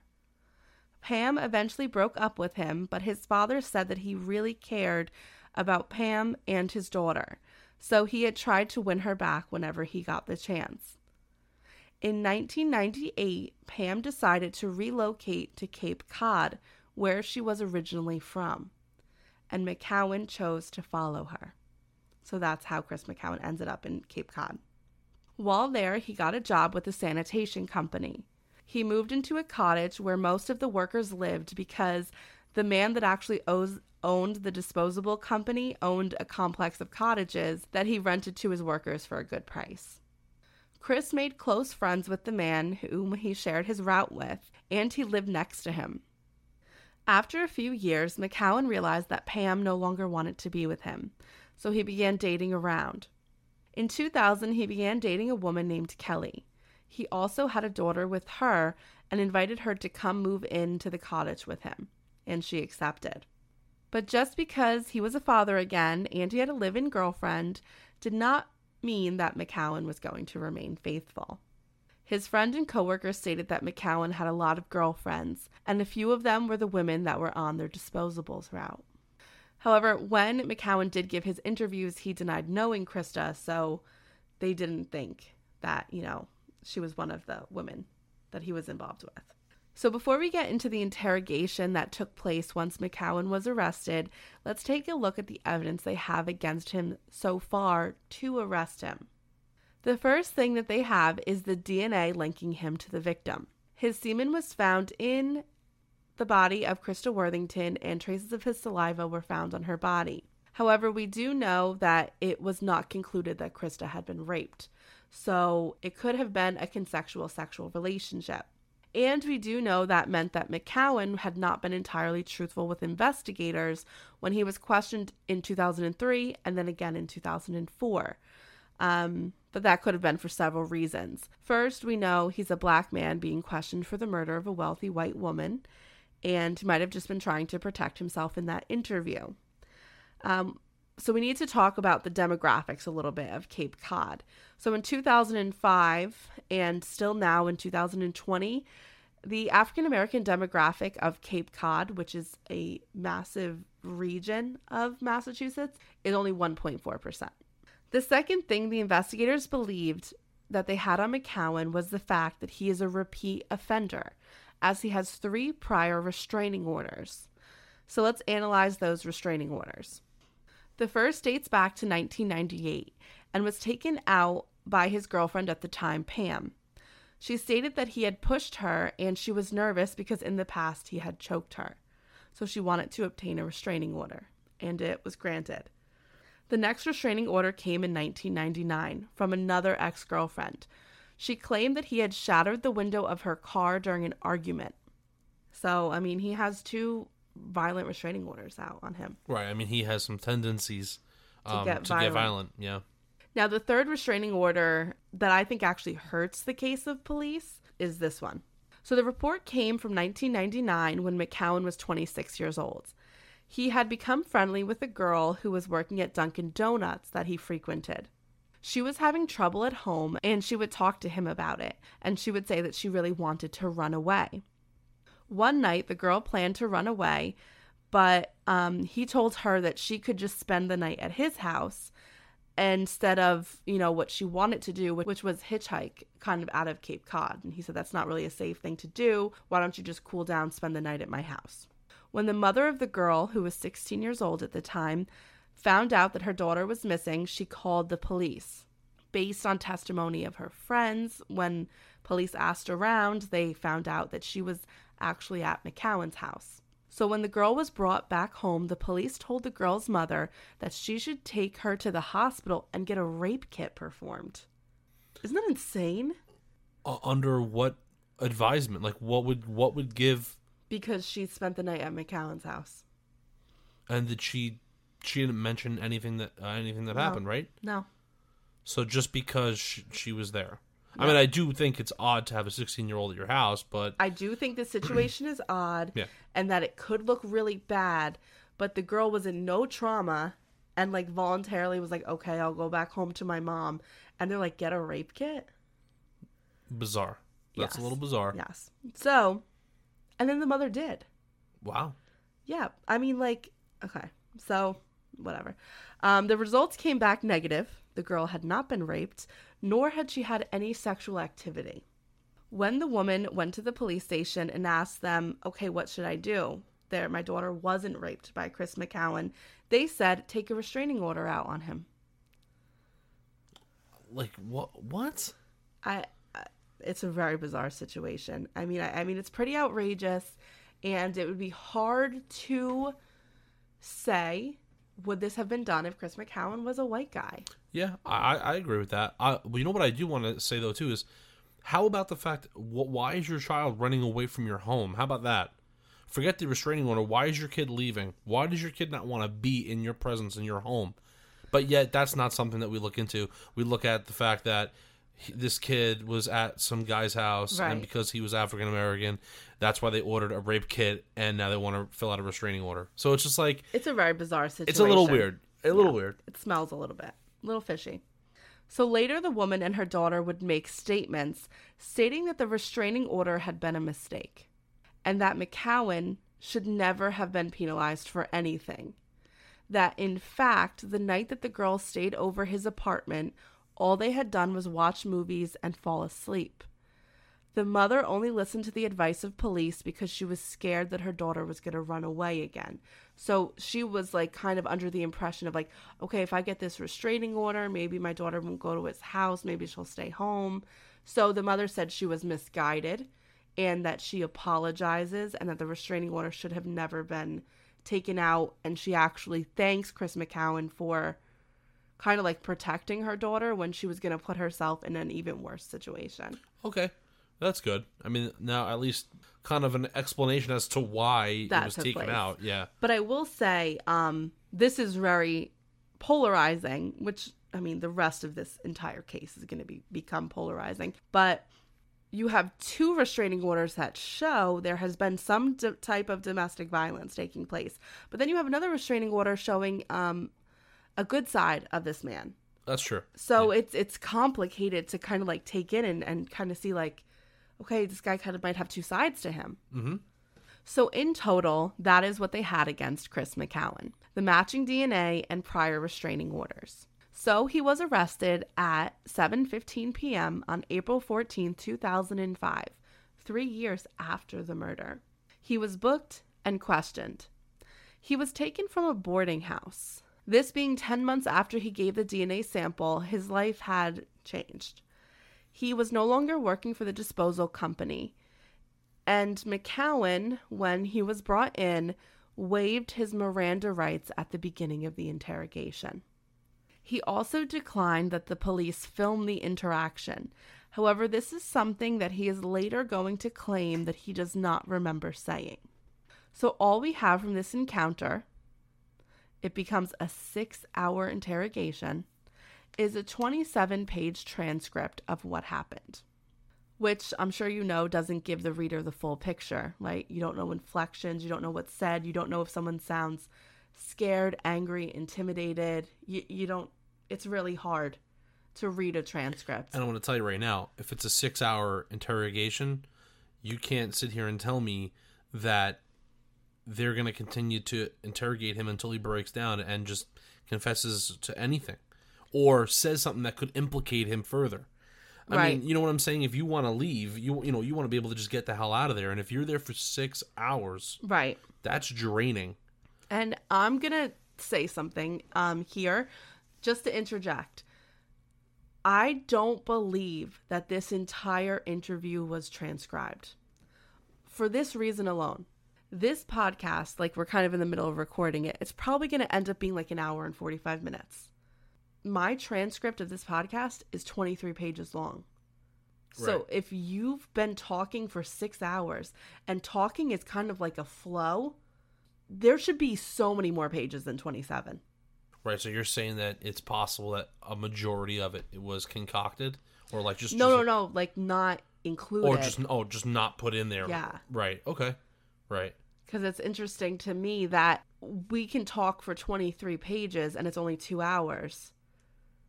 right no i see so what you're saying it, I mean, where's the other yeah where's two the other thirds of their Yeah. conversation? and uh, you know i'm sure that there might be things in there that are needed and are crucial towards the investigation yeah, it's just I, I, the 27 pages doesn't seem like yeah enough to me. also So, the fact that you know they w- apparently he waived his miranda rights that yeah was not a smart choice. yeah also uh to to not have it recorded the inter i'm talking about the interrogation to not be recorded is actually a bad move Yeah, and he's gonna say that he denies saying that he didn't want it filmed, but I mean now we can't, we don't know. Well, it would make sense that he doesn't remember because think about it. If now we think that the transcripts are kind of like botched a little bit, Mm-hmm. what's to say that they never, they on purpose didn't record it?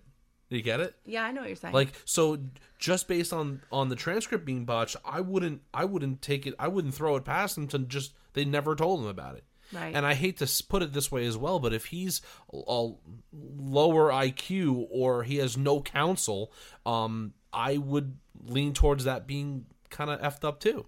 Uh, right? Yeah, 100%. So the interview lasted six hours in total. McCowen retold the story that he did in 2004. He had never been in the victim's house and he never spoke with her.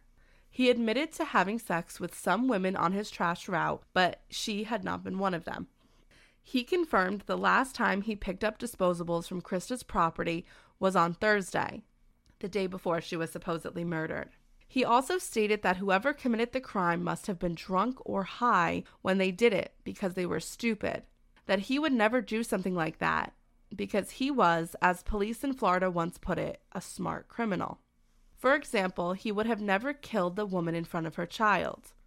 After confirming in two separate stories and explanations that he did not know Christa, he only picked up her garbage, investigators continued to apply pressure. And that is when his story changed. The biggest reason for McCowen's story to change was the DNA report that the investigators had handed him.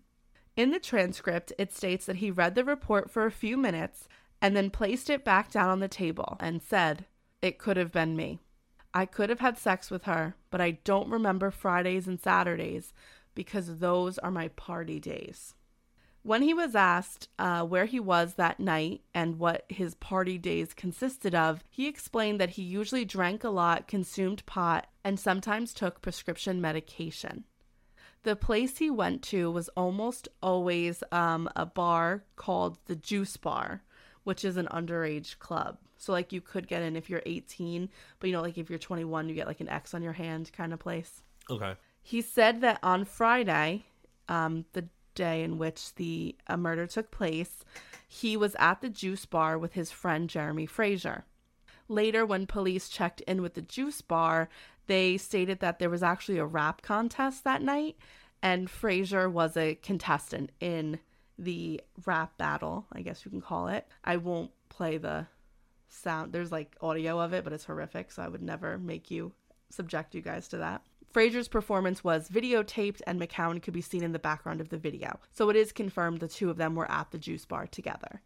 McCowen began the story by explaining that he had drunk so much that night that he had blacked out. He said that when he was at the juice bar, he had asked Frazier to drive him to Christa's house.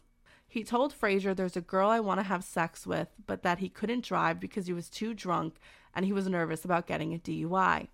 He said that Frazier did drive him to the house and they both went inside. McCowen stated that he had sex with Christa.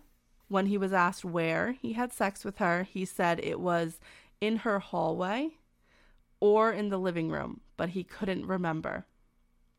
There was like a lewd comment that was made in the transcript, but it alluded to the fact that he was having sex with her. Uh, McCowen confirmed that after the sex, everything was cool.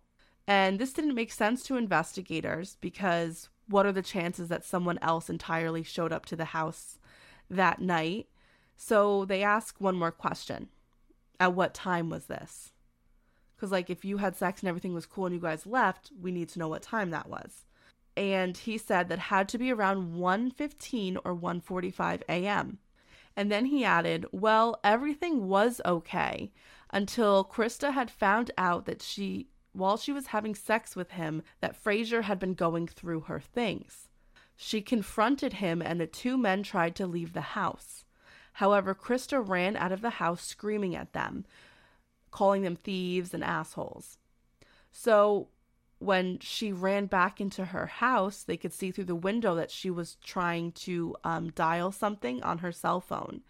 And that was when Frazier ran into the house and he kicked the door when he went inside. And McCowen said that um, minutes later he returned outside of the house and he was sweaty and saying it was taken care of. Oh wow. Okay. All right. So this might be the friend now, Yes. for all we know. Well, investigators asked him if there had been a confrontation outside of the house because, based on the evidence at the crime scene, there had been a struggle outside as well as inside. And then this is when the third story was given to police. McCowen said that actually, when Christa ran outside to confront them about Frazier stealing her things, Frazier hit her twice in the face, and that was when she tried to run back inside the house. This is when he and Frazier chased her, and they were able to get the phone away from her. And then, as he put it, he said, We put the boots to her, both of them attacking her. Frazier was the one he said who stopped to get the knife, and he stabbed her in the chest. Then he took off his shirt, which was covered in blood, and he wrapped the phone, which couldn't be found later on, the knife, and Christa's purse inside. See, um, so this is a confession of being present to the murder, taking on the fact that he did physically attack her, but he's saying that he wasn't the one who murdered her. But it is interesting that as the police are asking questions, his story is changing to make it fit what the police are saying. Like in his first account, he said there was no altercation outside. But then they said, like, that doesn't make sense. There was something that happened outside. And then he goes, oh, yeah, that's right. We did beat her up outside. So it's like, it's, it's interesting. It's like, I don't know what happened, really. Yeah, well, that's true, but it also seems like now maybe the police might be kind of leading the questioning yes. to fit what evidence they have. So I'm not too sure here either now, because I what I'm what I was thinking was this. Just just hear me out on this one. Um, this is not a final theory, but something that I just don't want to forget, so I want to mention it. Um, think about this: the neighbor, her you know on and off boyfriend, right? Yes. Now, I know that there's no nobody said that he was there or anything, but let me ask you this: if there was something that happened outside, as as Well, the homes were very far apart. Hmm. So I don't think they would yeah, you hear. know what? Yeah, you're right. Because well, what I was going to say was if if something else took place outside, then you would think that he would have seen that because he was such a stalker that he would have saw what happened. Well, no, because remember he was house sitting miles That's right, away. And he wasn't there. Mm-hmm. So yeah, I truly have no idea then what happened here. That's bizarre. So this is the final version that the police are going to go with. Like I feel like they felt like okay, we got it. We're done. So they kind of close it. The police have their motive. She was killed because she was calling 911. However, the sergeant working on the case said one final thing to McCowen before the interview is done and this is on the transcript. I think that you were alone. So immediately, immediately, before they even hear from Frazier, they're saying, no, it was just you. Okay, Isn't that insane? right. So so even though he said that he was driven there by him, he was there. They're trying to say no, no, no. You were there alone, and you did this. Yeah. That's pretty much what they're saying. Yeah. So it's almost like he, this guy's, this dude's taking a fall for something that this other dude Frazier could have done. And unfortunately, Chris McCowen said this Well, if Jeremy, meaning Frazier, can account for his time, then I guess it's all on me. And that's yeah. it. Ah, So in reality, um, McCowen never really admitted to killing Christa. He claimed he had sex with her, aided in her physical assault, but it was Frazier who killed her. Now, the police clearly didn't believe that Frazier was the murderer. They believed that it was McCowen. So they did bring in Frazier. So he was coming in for questioning. It's also important to say that during the time of this interrogation that McCowen was under the influence of prescription drugs and marijuana. At his house, when he had been arrested, there had been um, four freshly smoked joints, four, and he admitted to have taken two Percocets. On top of that, his very low IQ could have affected statements made during the interrogation. So, is this a valid interrogation? oh no, no, it's not. And do we even have the whole thing? Yeah, I don't, I don't think this was either. I mean, he, there are a lot of things that went wrong during and even before and after the uh, interrogation process. So I don't know. I'm not going to say, although he definitely didn't do it because of all the screw ups, but something doesn't make sense. The one thing I will say is there's no doubt in my mind right now, I guess, that he did have sex with her. Oh yeah, of He course. did know that he did, but I think everything else is kind of a, a blur to us because we can't really, This is a hard one. yeah, we can't really. It seems like he's being framed. He was there. Yeah, He had sex with her. The rest is a mystery. and like, and then like when you hear all this stuff, you're starting to forget. Okay, what about what about Toppy? What about the the drug addicts that he was funding? Yeah, like that was just completely What- forgot They would just about. forget about the whole thing. So it's like, you know, I mean, tinfoil hat, right? But like then There's you know, so many suspects. could it could it be that the you know could they be involved Mm-hmm. because of his status as a lawyer could it affected the way the the cops handled it um there's like so many factors here Yeah. maybe that you know toppy's you know girlfriend? girlfriend and her boyfriend had something to do with it but then toppy was able to kind of um flip it somehow maybe he knew people internally it's a small town right Well, I mean, and who's a better fall guy? Right, correct. Then somebody who just uh, came into the into the town, got a job. Yeah, he was only only there for a little four while, four years. years. You know, he's African American. Just saying, because maybe that was like their reasoning for it. Who knows, Yeah. right? And then it was just so it, he just so happened to be having sex with you know um. Oh my gosh, what's her name? Christa I'm sorry, with Christa. But listen, he was do- he he admitted that he was having sex with other women on the route. Yeah. Right. So I don't know. Is it just wrong place, wrong time? I'm not sure. I don't know, but it is hard to say. And then they're like, we're not going to skirt around it. Like, there is a racial impact on this case. Oh, no, there- there is. 100%. There so is. we're not going to Yeah. pretend it's not there. It's there. Um, Blatantly. and I think that, it, you know, it might have played a big factor here. Yeah. So, in another interrogation room, Frazier is being questioned, and he's being treated very differently than McCowen, um, despite the fact that he might be a murderer. Analysts will later call into question whether or not um, this is because he was white in a predominantly white town, but we do know that, you know, everything was different in the way that these two men were brought in. Now I wonder if he was recorded. Was his session recorded? Because that would be interesting. No, it wasn't. Okay. All right. So, um, this is what Frazier claimed happened the night that Christa Worthington was murdered. He said that he was at the juice bar with McCowen and his friend Sean Mulvey. He said that he and Mulvey had performed in the rap contest that night, something that was also backed up from the video at the juice bar because they have um, footage of Mulvey as well. After they were at the juice bar, the three of them went to a house party where they got wasted. And a fight had broken out at the house party, which made everyone have to leave because the police were coming. Um, there was obviously a lot of underage drinking happening. Frazier said that he went home with Mulvey and that McCowen left on his own, but he didn't know where he had gone. When Sean Mulvey was interviewed, he at first said that he did not remember if Frazier had stayed the night, and he really didn't want to get involved in the investigation.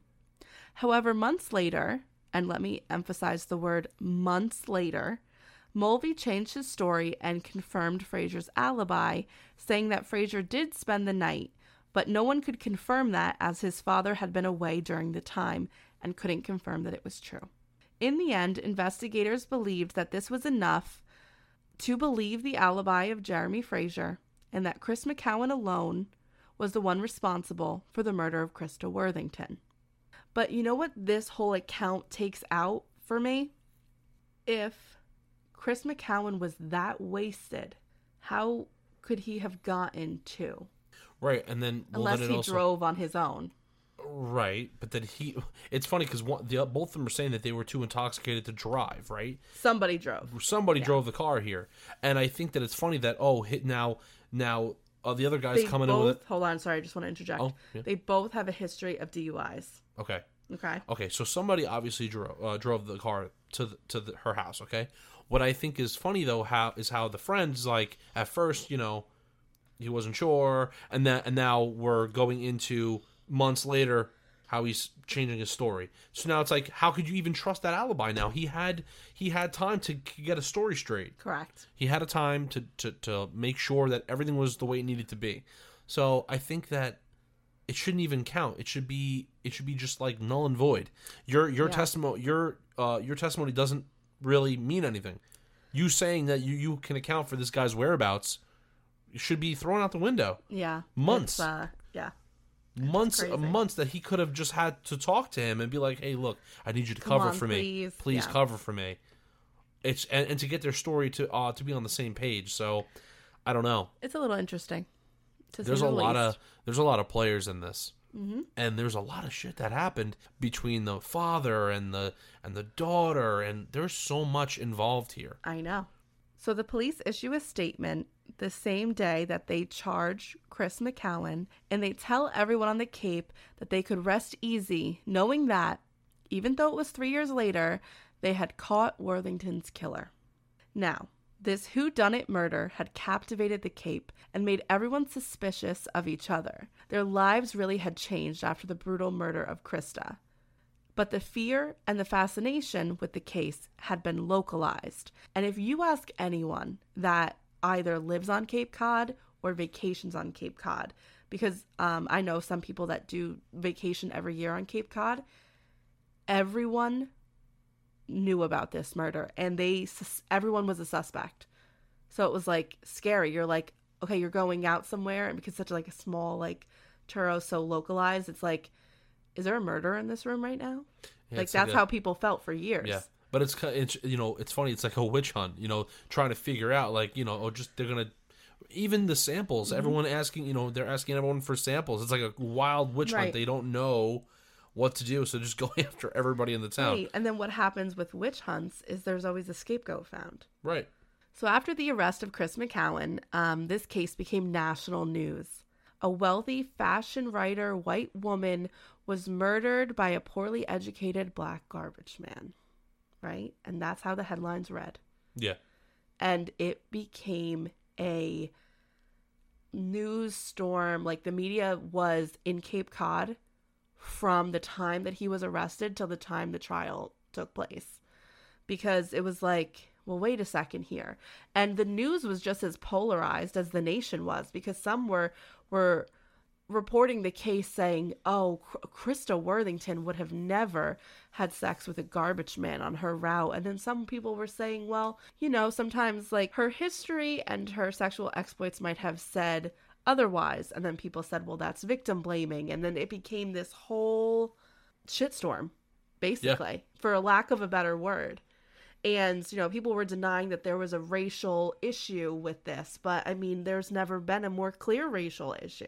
Yeah. You know, just because it's 2005, still a racial issue. It doesn't go away.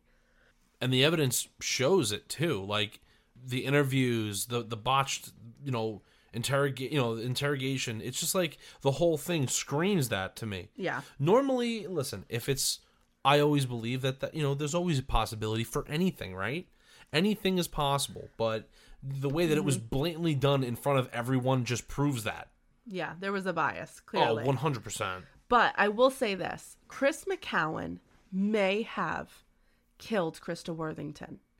He is just as viable as a suspect as Elizabeth Porter and her boyfriend, her father, Tim Arnold, and Tony Jackett. So I mean he he could possibly be the person. But this is my thing. As police officers, they should be going about this the correct and investigators, they should be going about this the correct way. They've done a good job saying this guy's a suspect, ruling him out. This guy's a suspect, possibly ruling him out, but keeping him on the table. So why now insert your bias and like destroy the work that you've done? Because if you you're going to put a guy away for brutally murdering someone, don't you want to do it the right way? So now he can't do anything on an appeal process? I know this sounds crazy, but I would rather it been a, a cold case, right, than put the wrong man in there. you don't know for every case, right? yeah. Exactly, because you don't know if you don't have enough information to say this man did it, but you're not sure. Right. I'm sorry, you can't. You just can't can't, falsely. Not even. You know what I'm saying? It's just if it's not enough, it's not enough. If Right. there's not enough evidence, you shouldn't be putting somebody away for something they, they might not have done. I completely agree. So it should stay a cold case until someone something else whether some other evidence comes up that could be presented or another person could be interviewed that were there to witness something and until that can happen no one should be put in jail I agree with you. Well, throughout the entire investigation, for three years, it was never brought up by anyone, anyone, that Christa Worthington was raped. The medical examiner said that there was no evidence of rape from the rape kit that was performed. And throughout the entire investigation, the police never stated that Christa Worthington was raped, nor did they bring this up during any of the interrogations of any of the suspects. However, once Chris McCowen was arrested, he was charged with burglary and murder. Obviously, those charges are to be expected, but he was also charged with aggravated rape. how can you be charged with aggravated rape When there's no evidence there was of no evidence of rape They're saying the evidence of rape was the semen inside of her. However, the rape kit determined there was no rape, right and rape kits are extremely accurate. So, it was considered to be um, an aggravated rape is uh, you get a higher sentence for aggravated rape because that just means um, the rape was committed during the commission of other crimes. So, like the act is the same as forcible rape, but the sentence you get is is higher, right? And of course, you know, this just added another salacious detail to this already insane crime. The trial will take place one year after the arrest. So, what I'm going to do is I'm going to give you an overview here of what happened. Of course, McCowen pleaded guilty. Um, I believe that McCowen had a defense attorney that really fought for him, based, and he based his case off of two things. First, his goal was to poke holes at the story of the prosecution, as any good defense attorney should do. But then he also was creating a different timeline, stating that, in fact, something else entirely took place, and that McCowen had been mistaken during his six hour interrogation. The prosecution is going to present the 27 page document, which was, they believed, McCowen's confession, and a DNA expert who would state that without any doubt it was McCowen and only McCowen's DNA that was found at the crime scene. Now, the assistant district attorney that was prosecuting the case also had a bit of an agenda here um, because he was from the Welsh family. And the Welsh family is a very known legal family on the Cape. They were four generations of judges. So the ADA was looking to continue his family's legacy by becoming a judge, and this was most likely the case that would catapult his career. It's like you couldn't even like make up all these friggin' details. It's Yeah. nuts. This is like a like a real good movie, you know. Um, yeah, I'm Unfortunately, it's real. yes.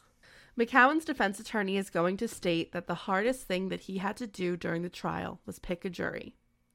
Cape Cod, for all of its beauty and association with New England high society and old money, was a very blue collar area, especially to those who lived in the Cape year round, right? I mean, most of the wealthy people only came up in the summer and then, you know, they kind of like provided for the wealthy people when they were there on vacation.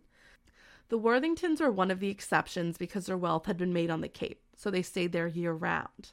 But because of the blue collar environment, those who were there year round, they worked. And that was who Chris McCowen was. He had to work hard for his money and he lived paycheck to paycheck. So, wouldn't someone who understood that struggle be um, a peer to him, right? Your jury's supposed to be, you know, juror of your peers. Well, the problem was that these people were all turned away as jurors because they were the sole providers of their home, so they couldn't miss work. So now he's not being able to have access to those people as a juror, jury of his peers. And second, McCowen is African American man, and the African American population on Cape Cod is quite small. Like we said, um, 1.4 percent. And in the end, only two jurors were African American.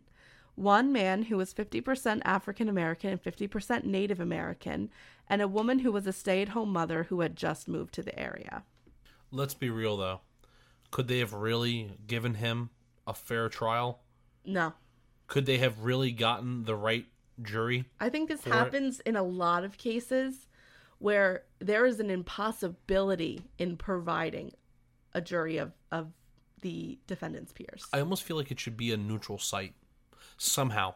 There could be like a neutral site where it's completely well, sometimes they try to do that. they do. And and maybe that should have happened with him.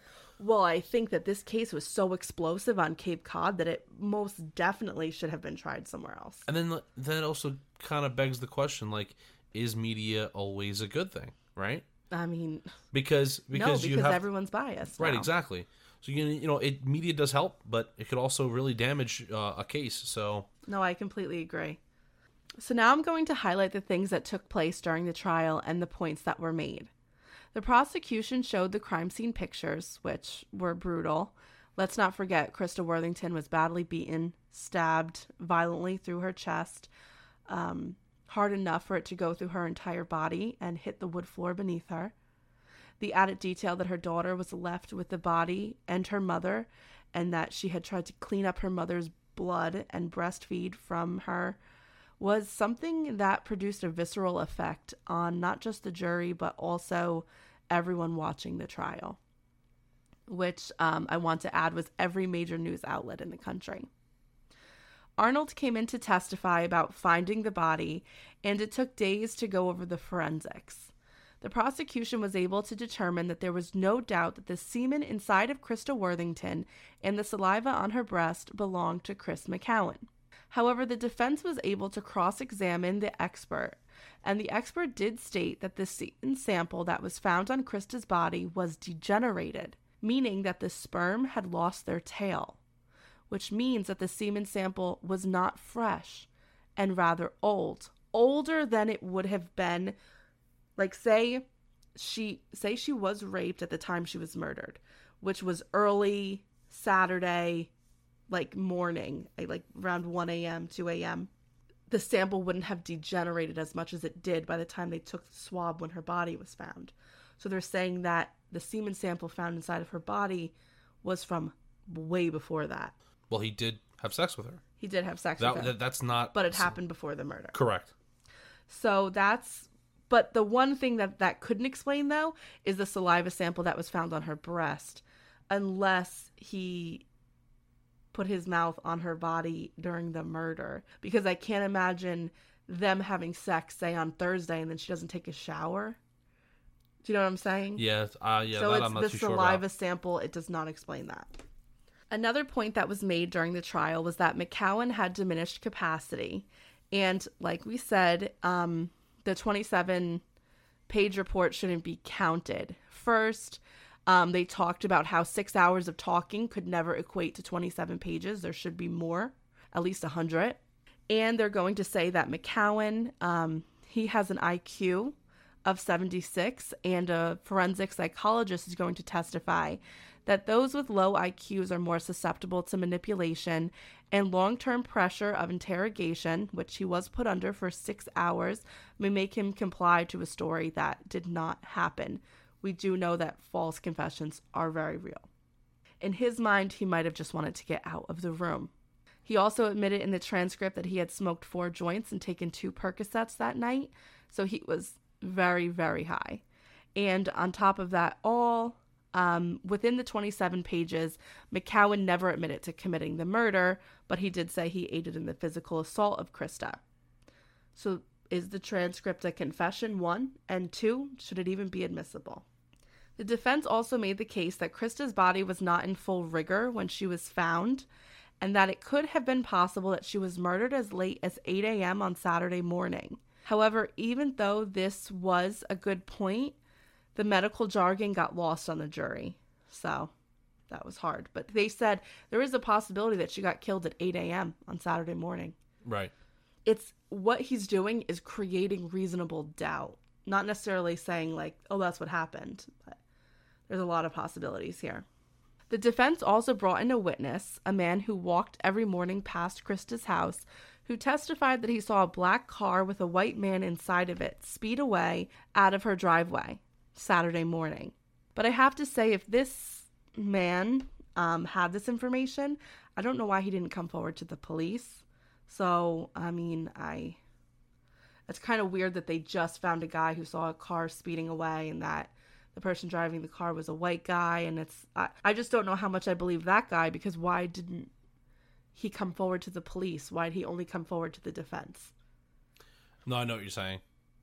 And So it's really that's just a little strange. Yeah, and it's eyewitness testimony. You know, it, you could really kind of dismantle that, make it not worth anything. So So now this was an, the new timeline that the defense created to counter the second story that McCowen told the police. It was presented that McCowen had gotten his days mixed up because he was high and under a lot of pressure during the interrogation. In fact, it was on Thursday, the day before her murder, that during his normal route, Christa approached him while he was picking up her garbage and asked him if she could help him remove her Christmas tree that was inside of her house that she had still to take down. He went up to her house, and while inside, one thing led to another, and the two had sex. This presence in her house was confirmed by McCowen's boss. McCowen had called his boss from Christa's house, and phone records confirm this, and asked him if they would be able to take the large tree. It was a problem because McCowen did not have the proper truck to take the tree away. So his boss told him to tell Christa that they would be by on Monday to pick up the tree instead.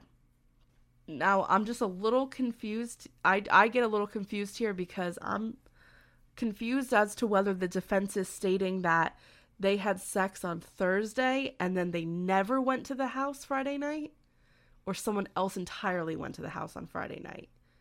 So hmm. that the the timeline is a little confusing to me, but what they're trying to establish is that they had sex on Thursday. The murder took place on Friday. So the statement that he made was wrong and that that explains his DNA at the scene. Right. That's just what the story that Which is really all they saying. have is that that that he there is his semen is present within her. Right. That is that is something that you cannot refute. Correct. Because they stated that the semen found, they're saying the semen found in Christa was from Thursday. And also, there were none of McCowen's fingerprints found at the scene. And those hairs that were found, none of them were African American hairs. Next, Jeremy Frazier is going to testify. And he stuck with his alibi story of juice bar, then house party, and then he went to Sean Mulvey's and returned to his house later the next morning. However, he did admit that he was so blackout drunk that night that he had forgotten what happened and he didn't remember what took place until the police, and I quote, fed him information. That's what he said on the stand.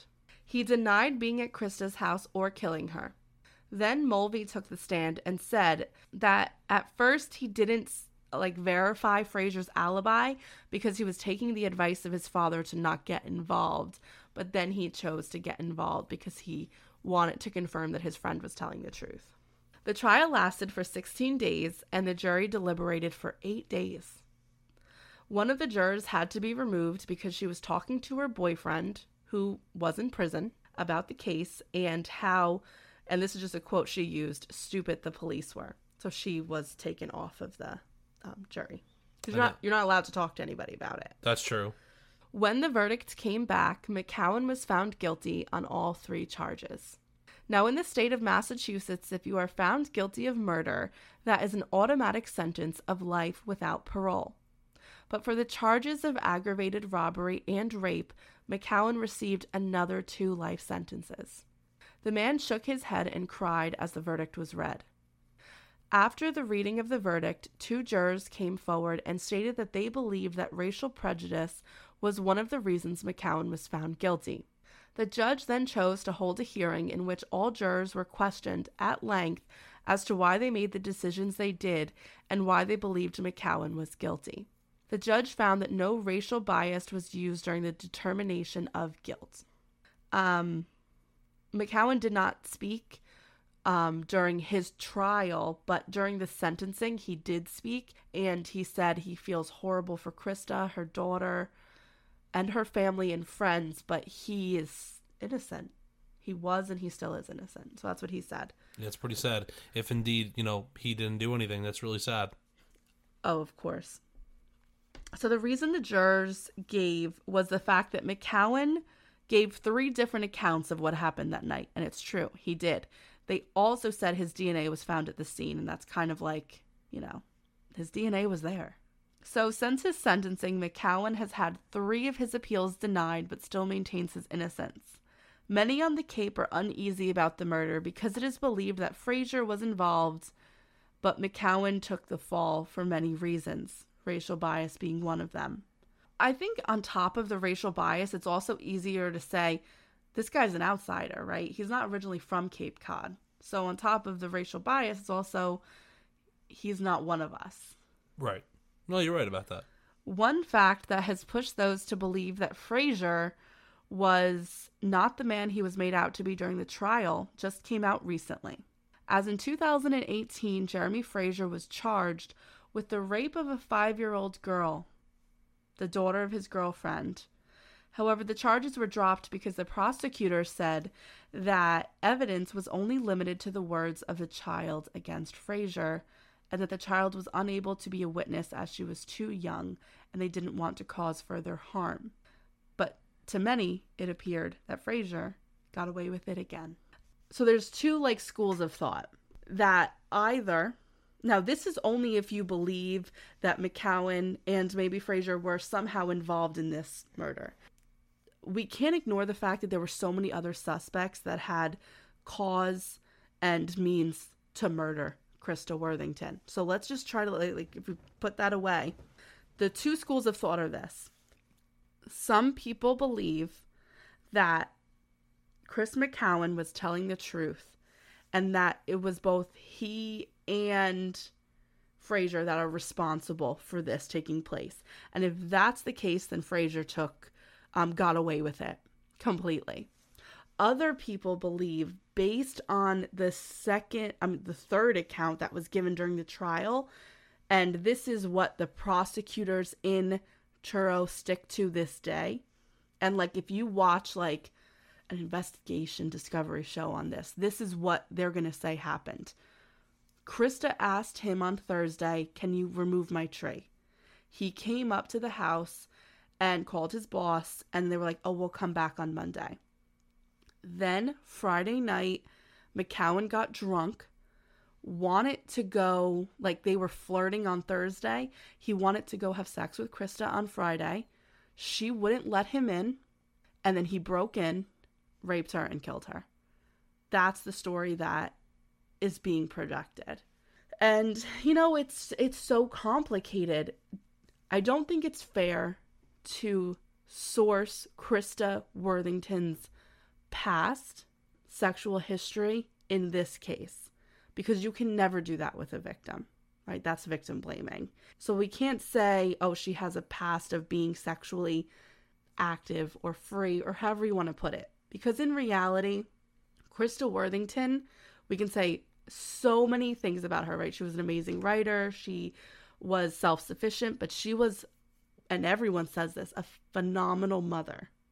So I don't know if I believe that she would have let two drunken men into her house on a Friday night while her daughter was awake or in the house. Yeah, no, I, I don't I know if she would have done that. I, I agree. I, I guess like in, in like when you're trying to investigate things, you always let like every little detail try to lead you to something. But I, I don't know. I, I agree with you though. I don't I don't think that she would have done that. But I kind of I'm just kind of confused as to who, then who did it. It's uh you know, You know what I mean? This is like there's too many people involved, and there's a lot of hands in the Right. mix. I just don't know who had because everyone, like you said, everyone had some sort of motive and the means to do it. Mm-hmm. Just don't know who did it. and even and if Chris McCowen did do it, if he did do it, then the police should have waited to interrogate him. Because he couldn't make the decision whether or not he was going to waive his Miranda rights or he was going to say, don't film this. Because if there's a man who is saying, I was there when this woman was killed, of course the police would have wanted that videotaped. Right. So I think they should have waited to do the interrogation. I think that a it should have, the trial should have been take, taken place somewhere else, and a better jury should have been selected. And once that happened, there should have been a mistrial. Once it came out that oh, there was racial bias included in the guilty verdict, mistrial, and then it should have happened again. Because if the evidence is that strong, then you could convict. So I just think the way they went about the prosecution of Chris McCowen, the investigation and the prosecution was wrong. Yeah. No. One hundred percent.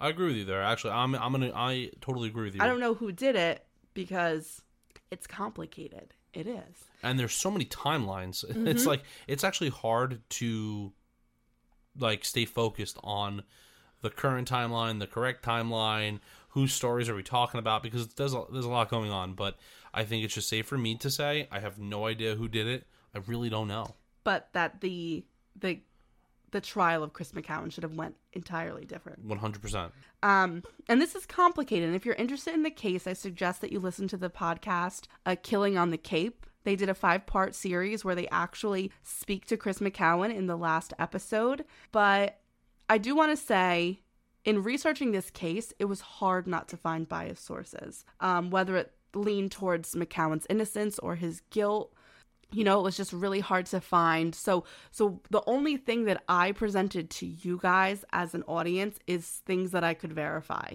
of course there's more salacious details out there but i only want to tell you what i know to be the truth but this is a complicated one and um you know, we'd be really interested to have a conversation with our true crime couple community as to what they think Happened. happened. Yeah. Yeah.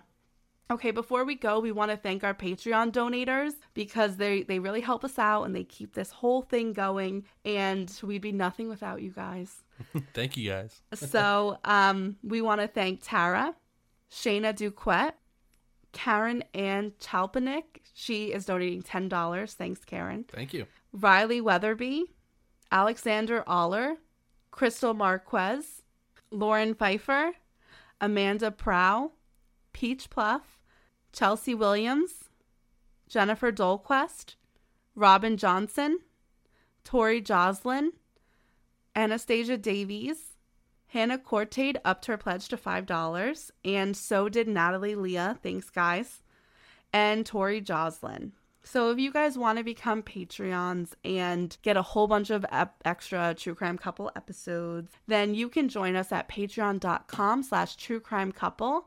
We are tomorrow, Monday, going to be releasing the third part of our Israel Keys series, which was a long one, but was really interesting and great. And we just released an episode on two girls that went missing from Vallejo, California, and um, that was a really good episode too. We just released that for the month of August. So there's Yeah, actually four episodes Yeah. for the month of August. okay, guys, thanks for joining us, and we will see you in two weeks. Yeah. Bye, guys. Bye, guys.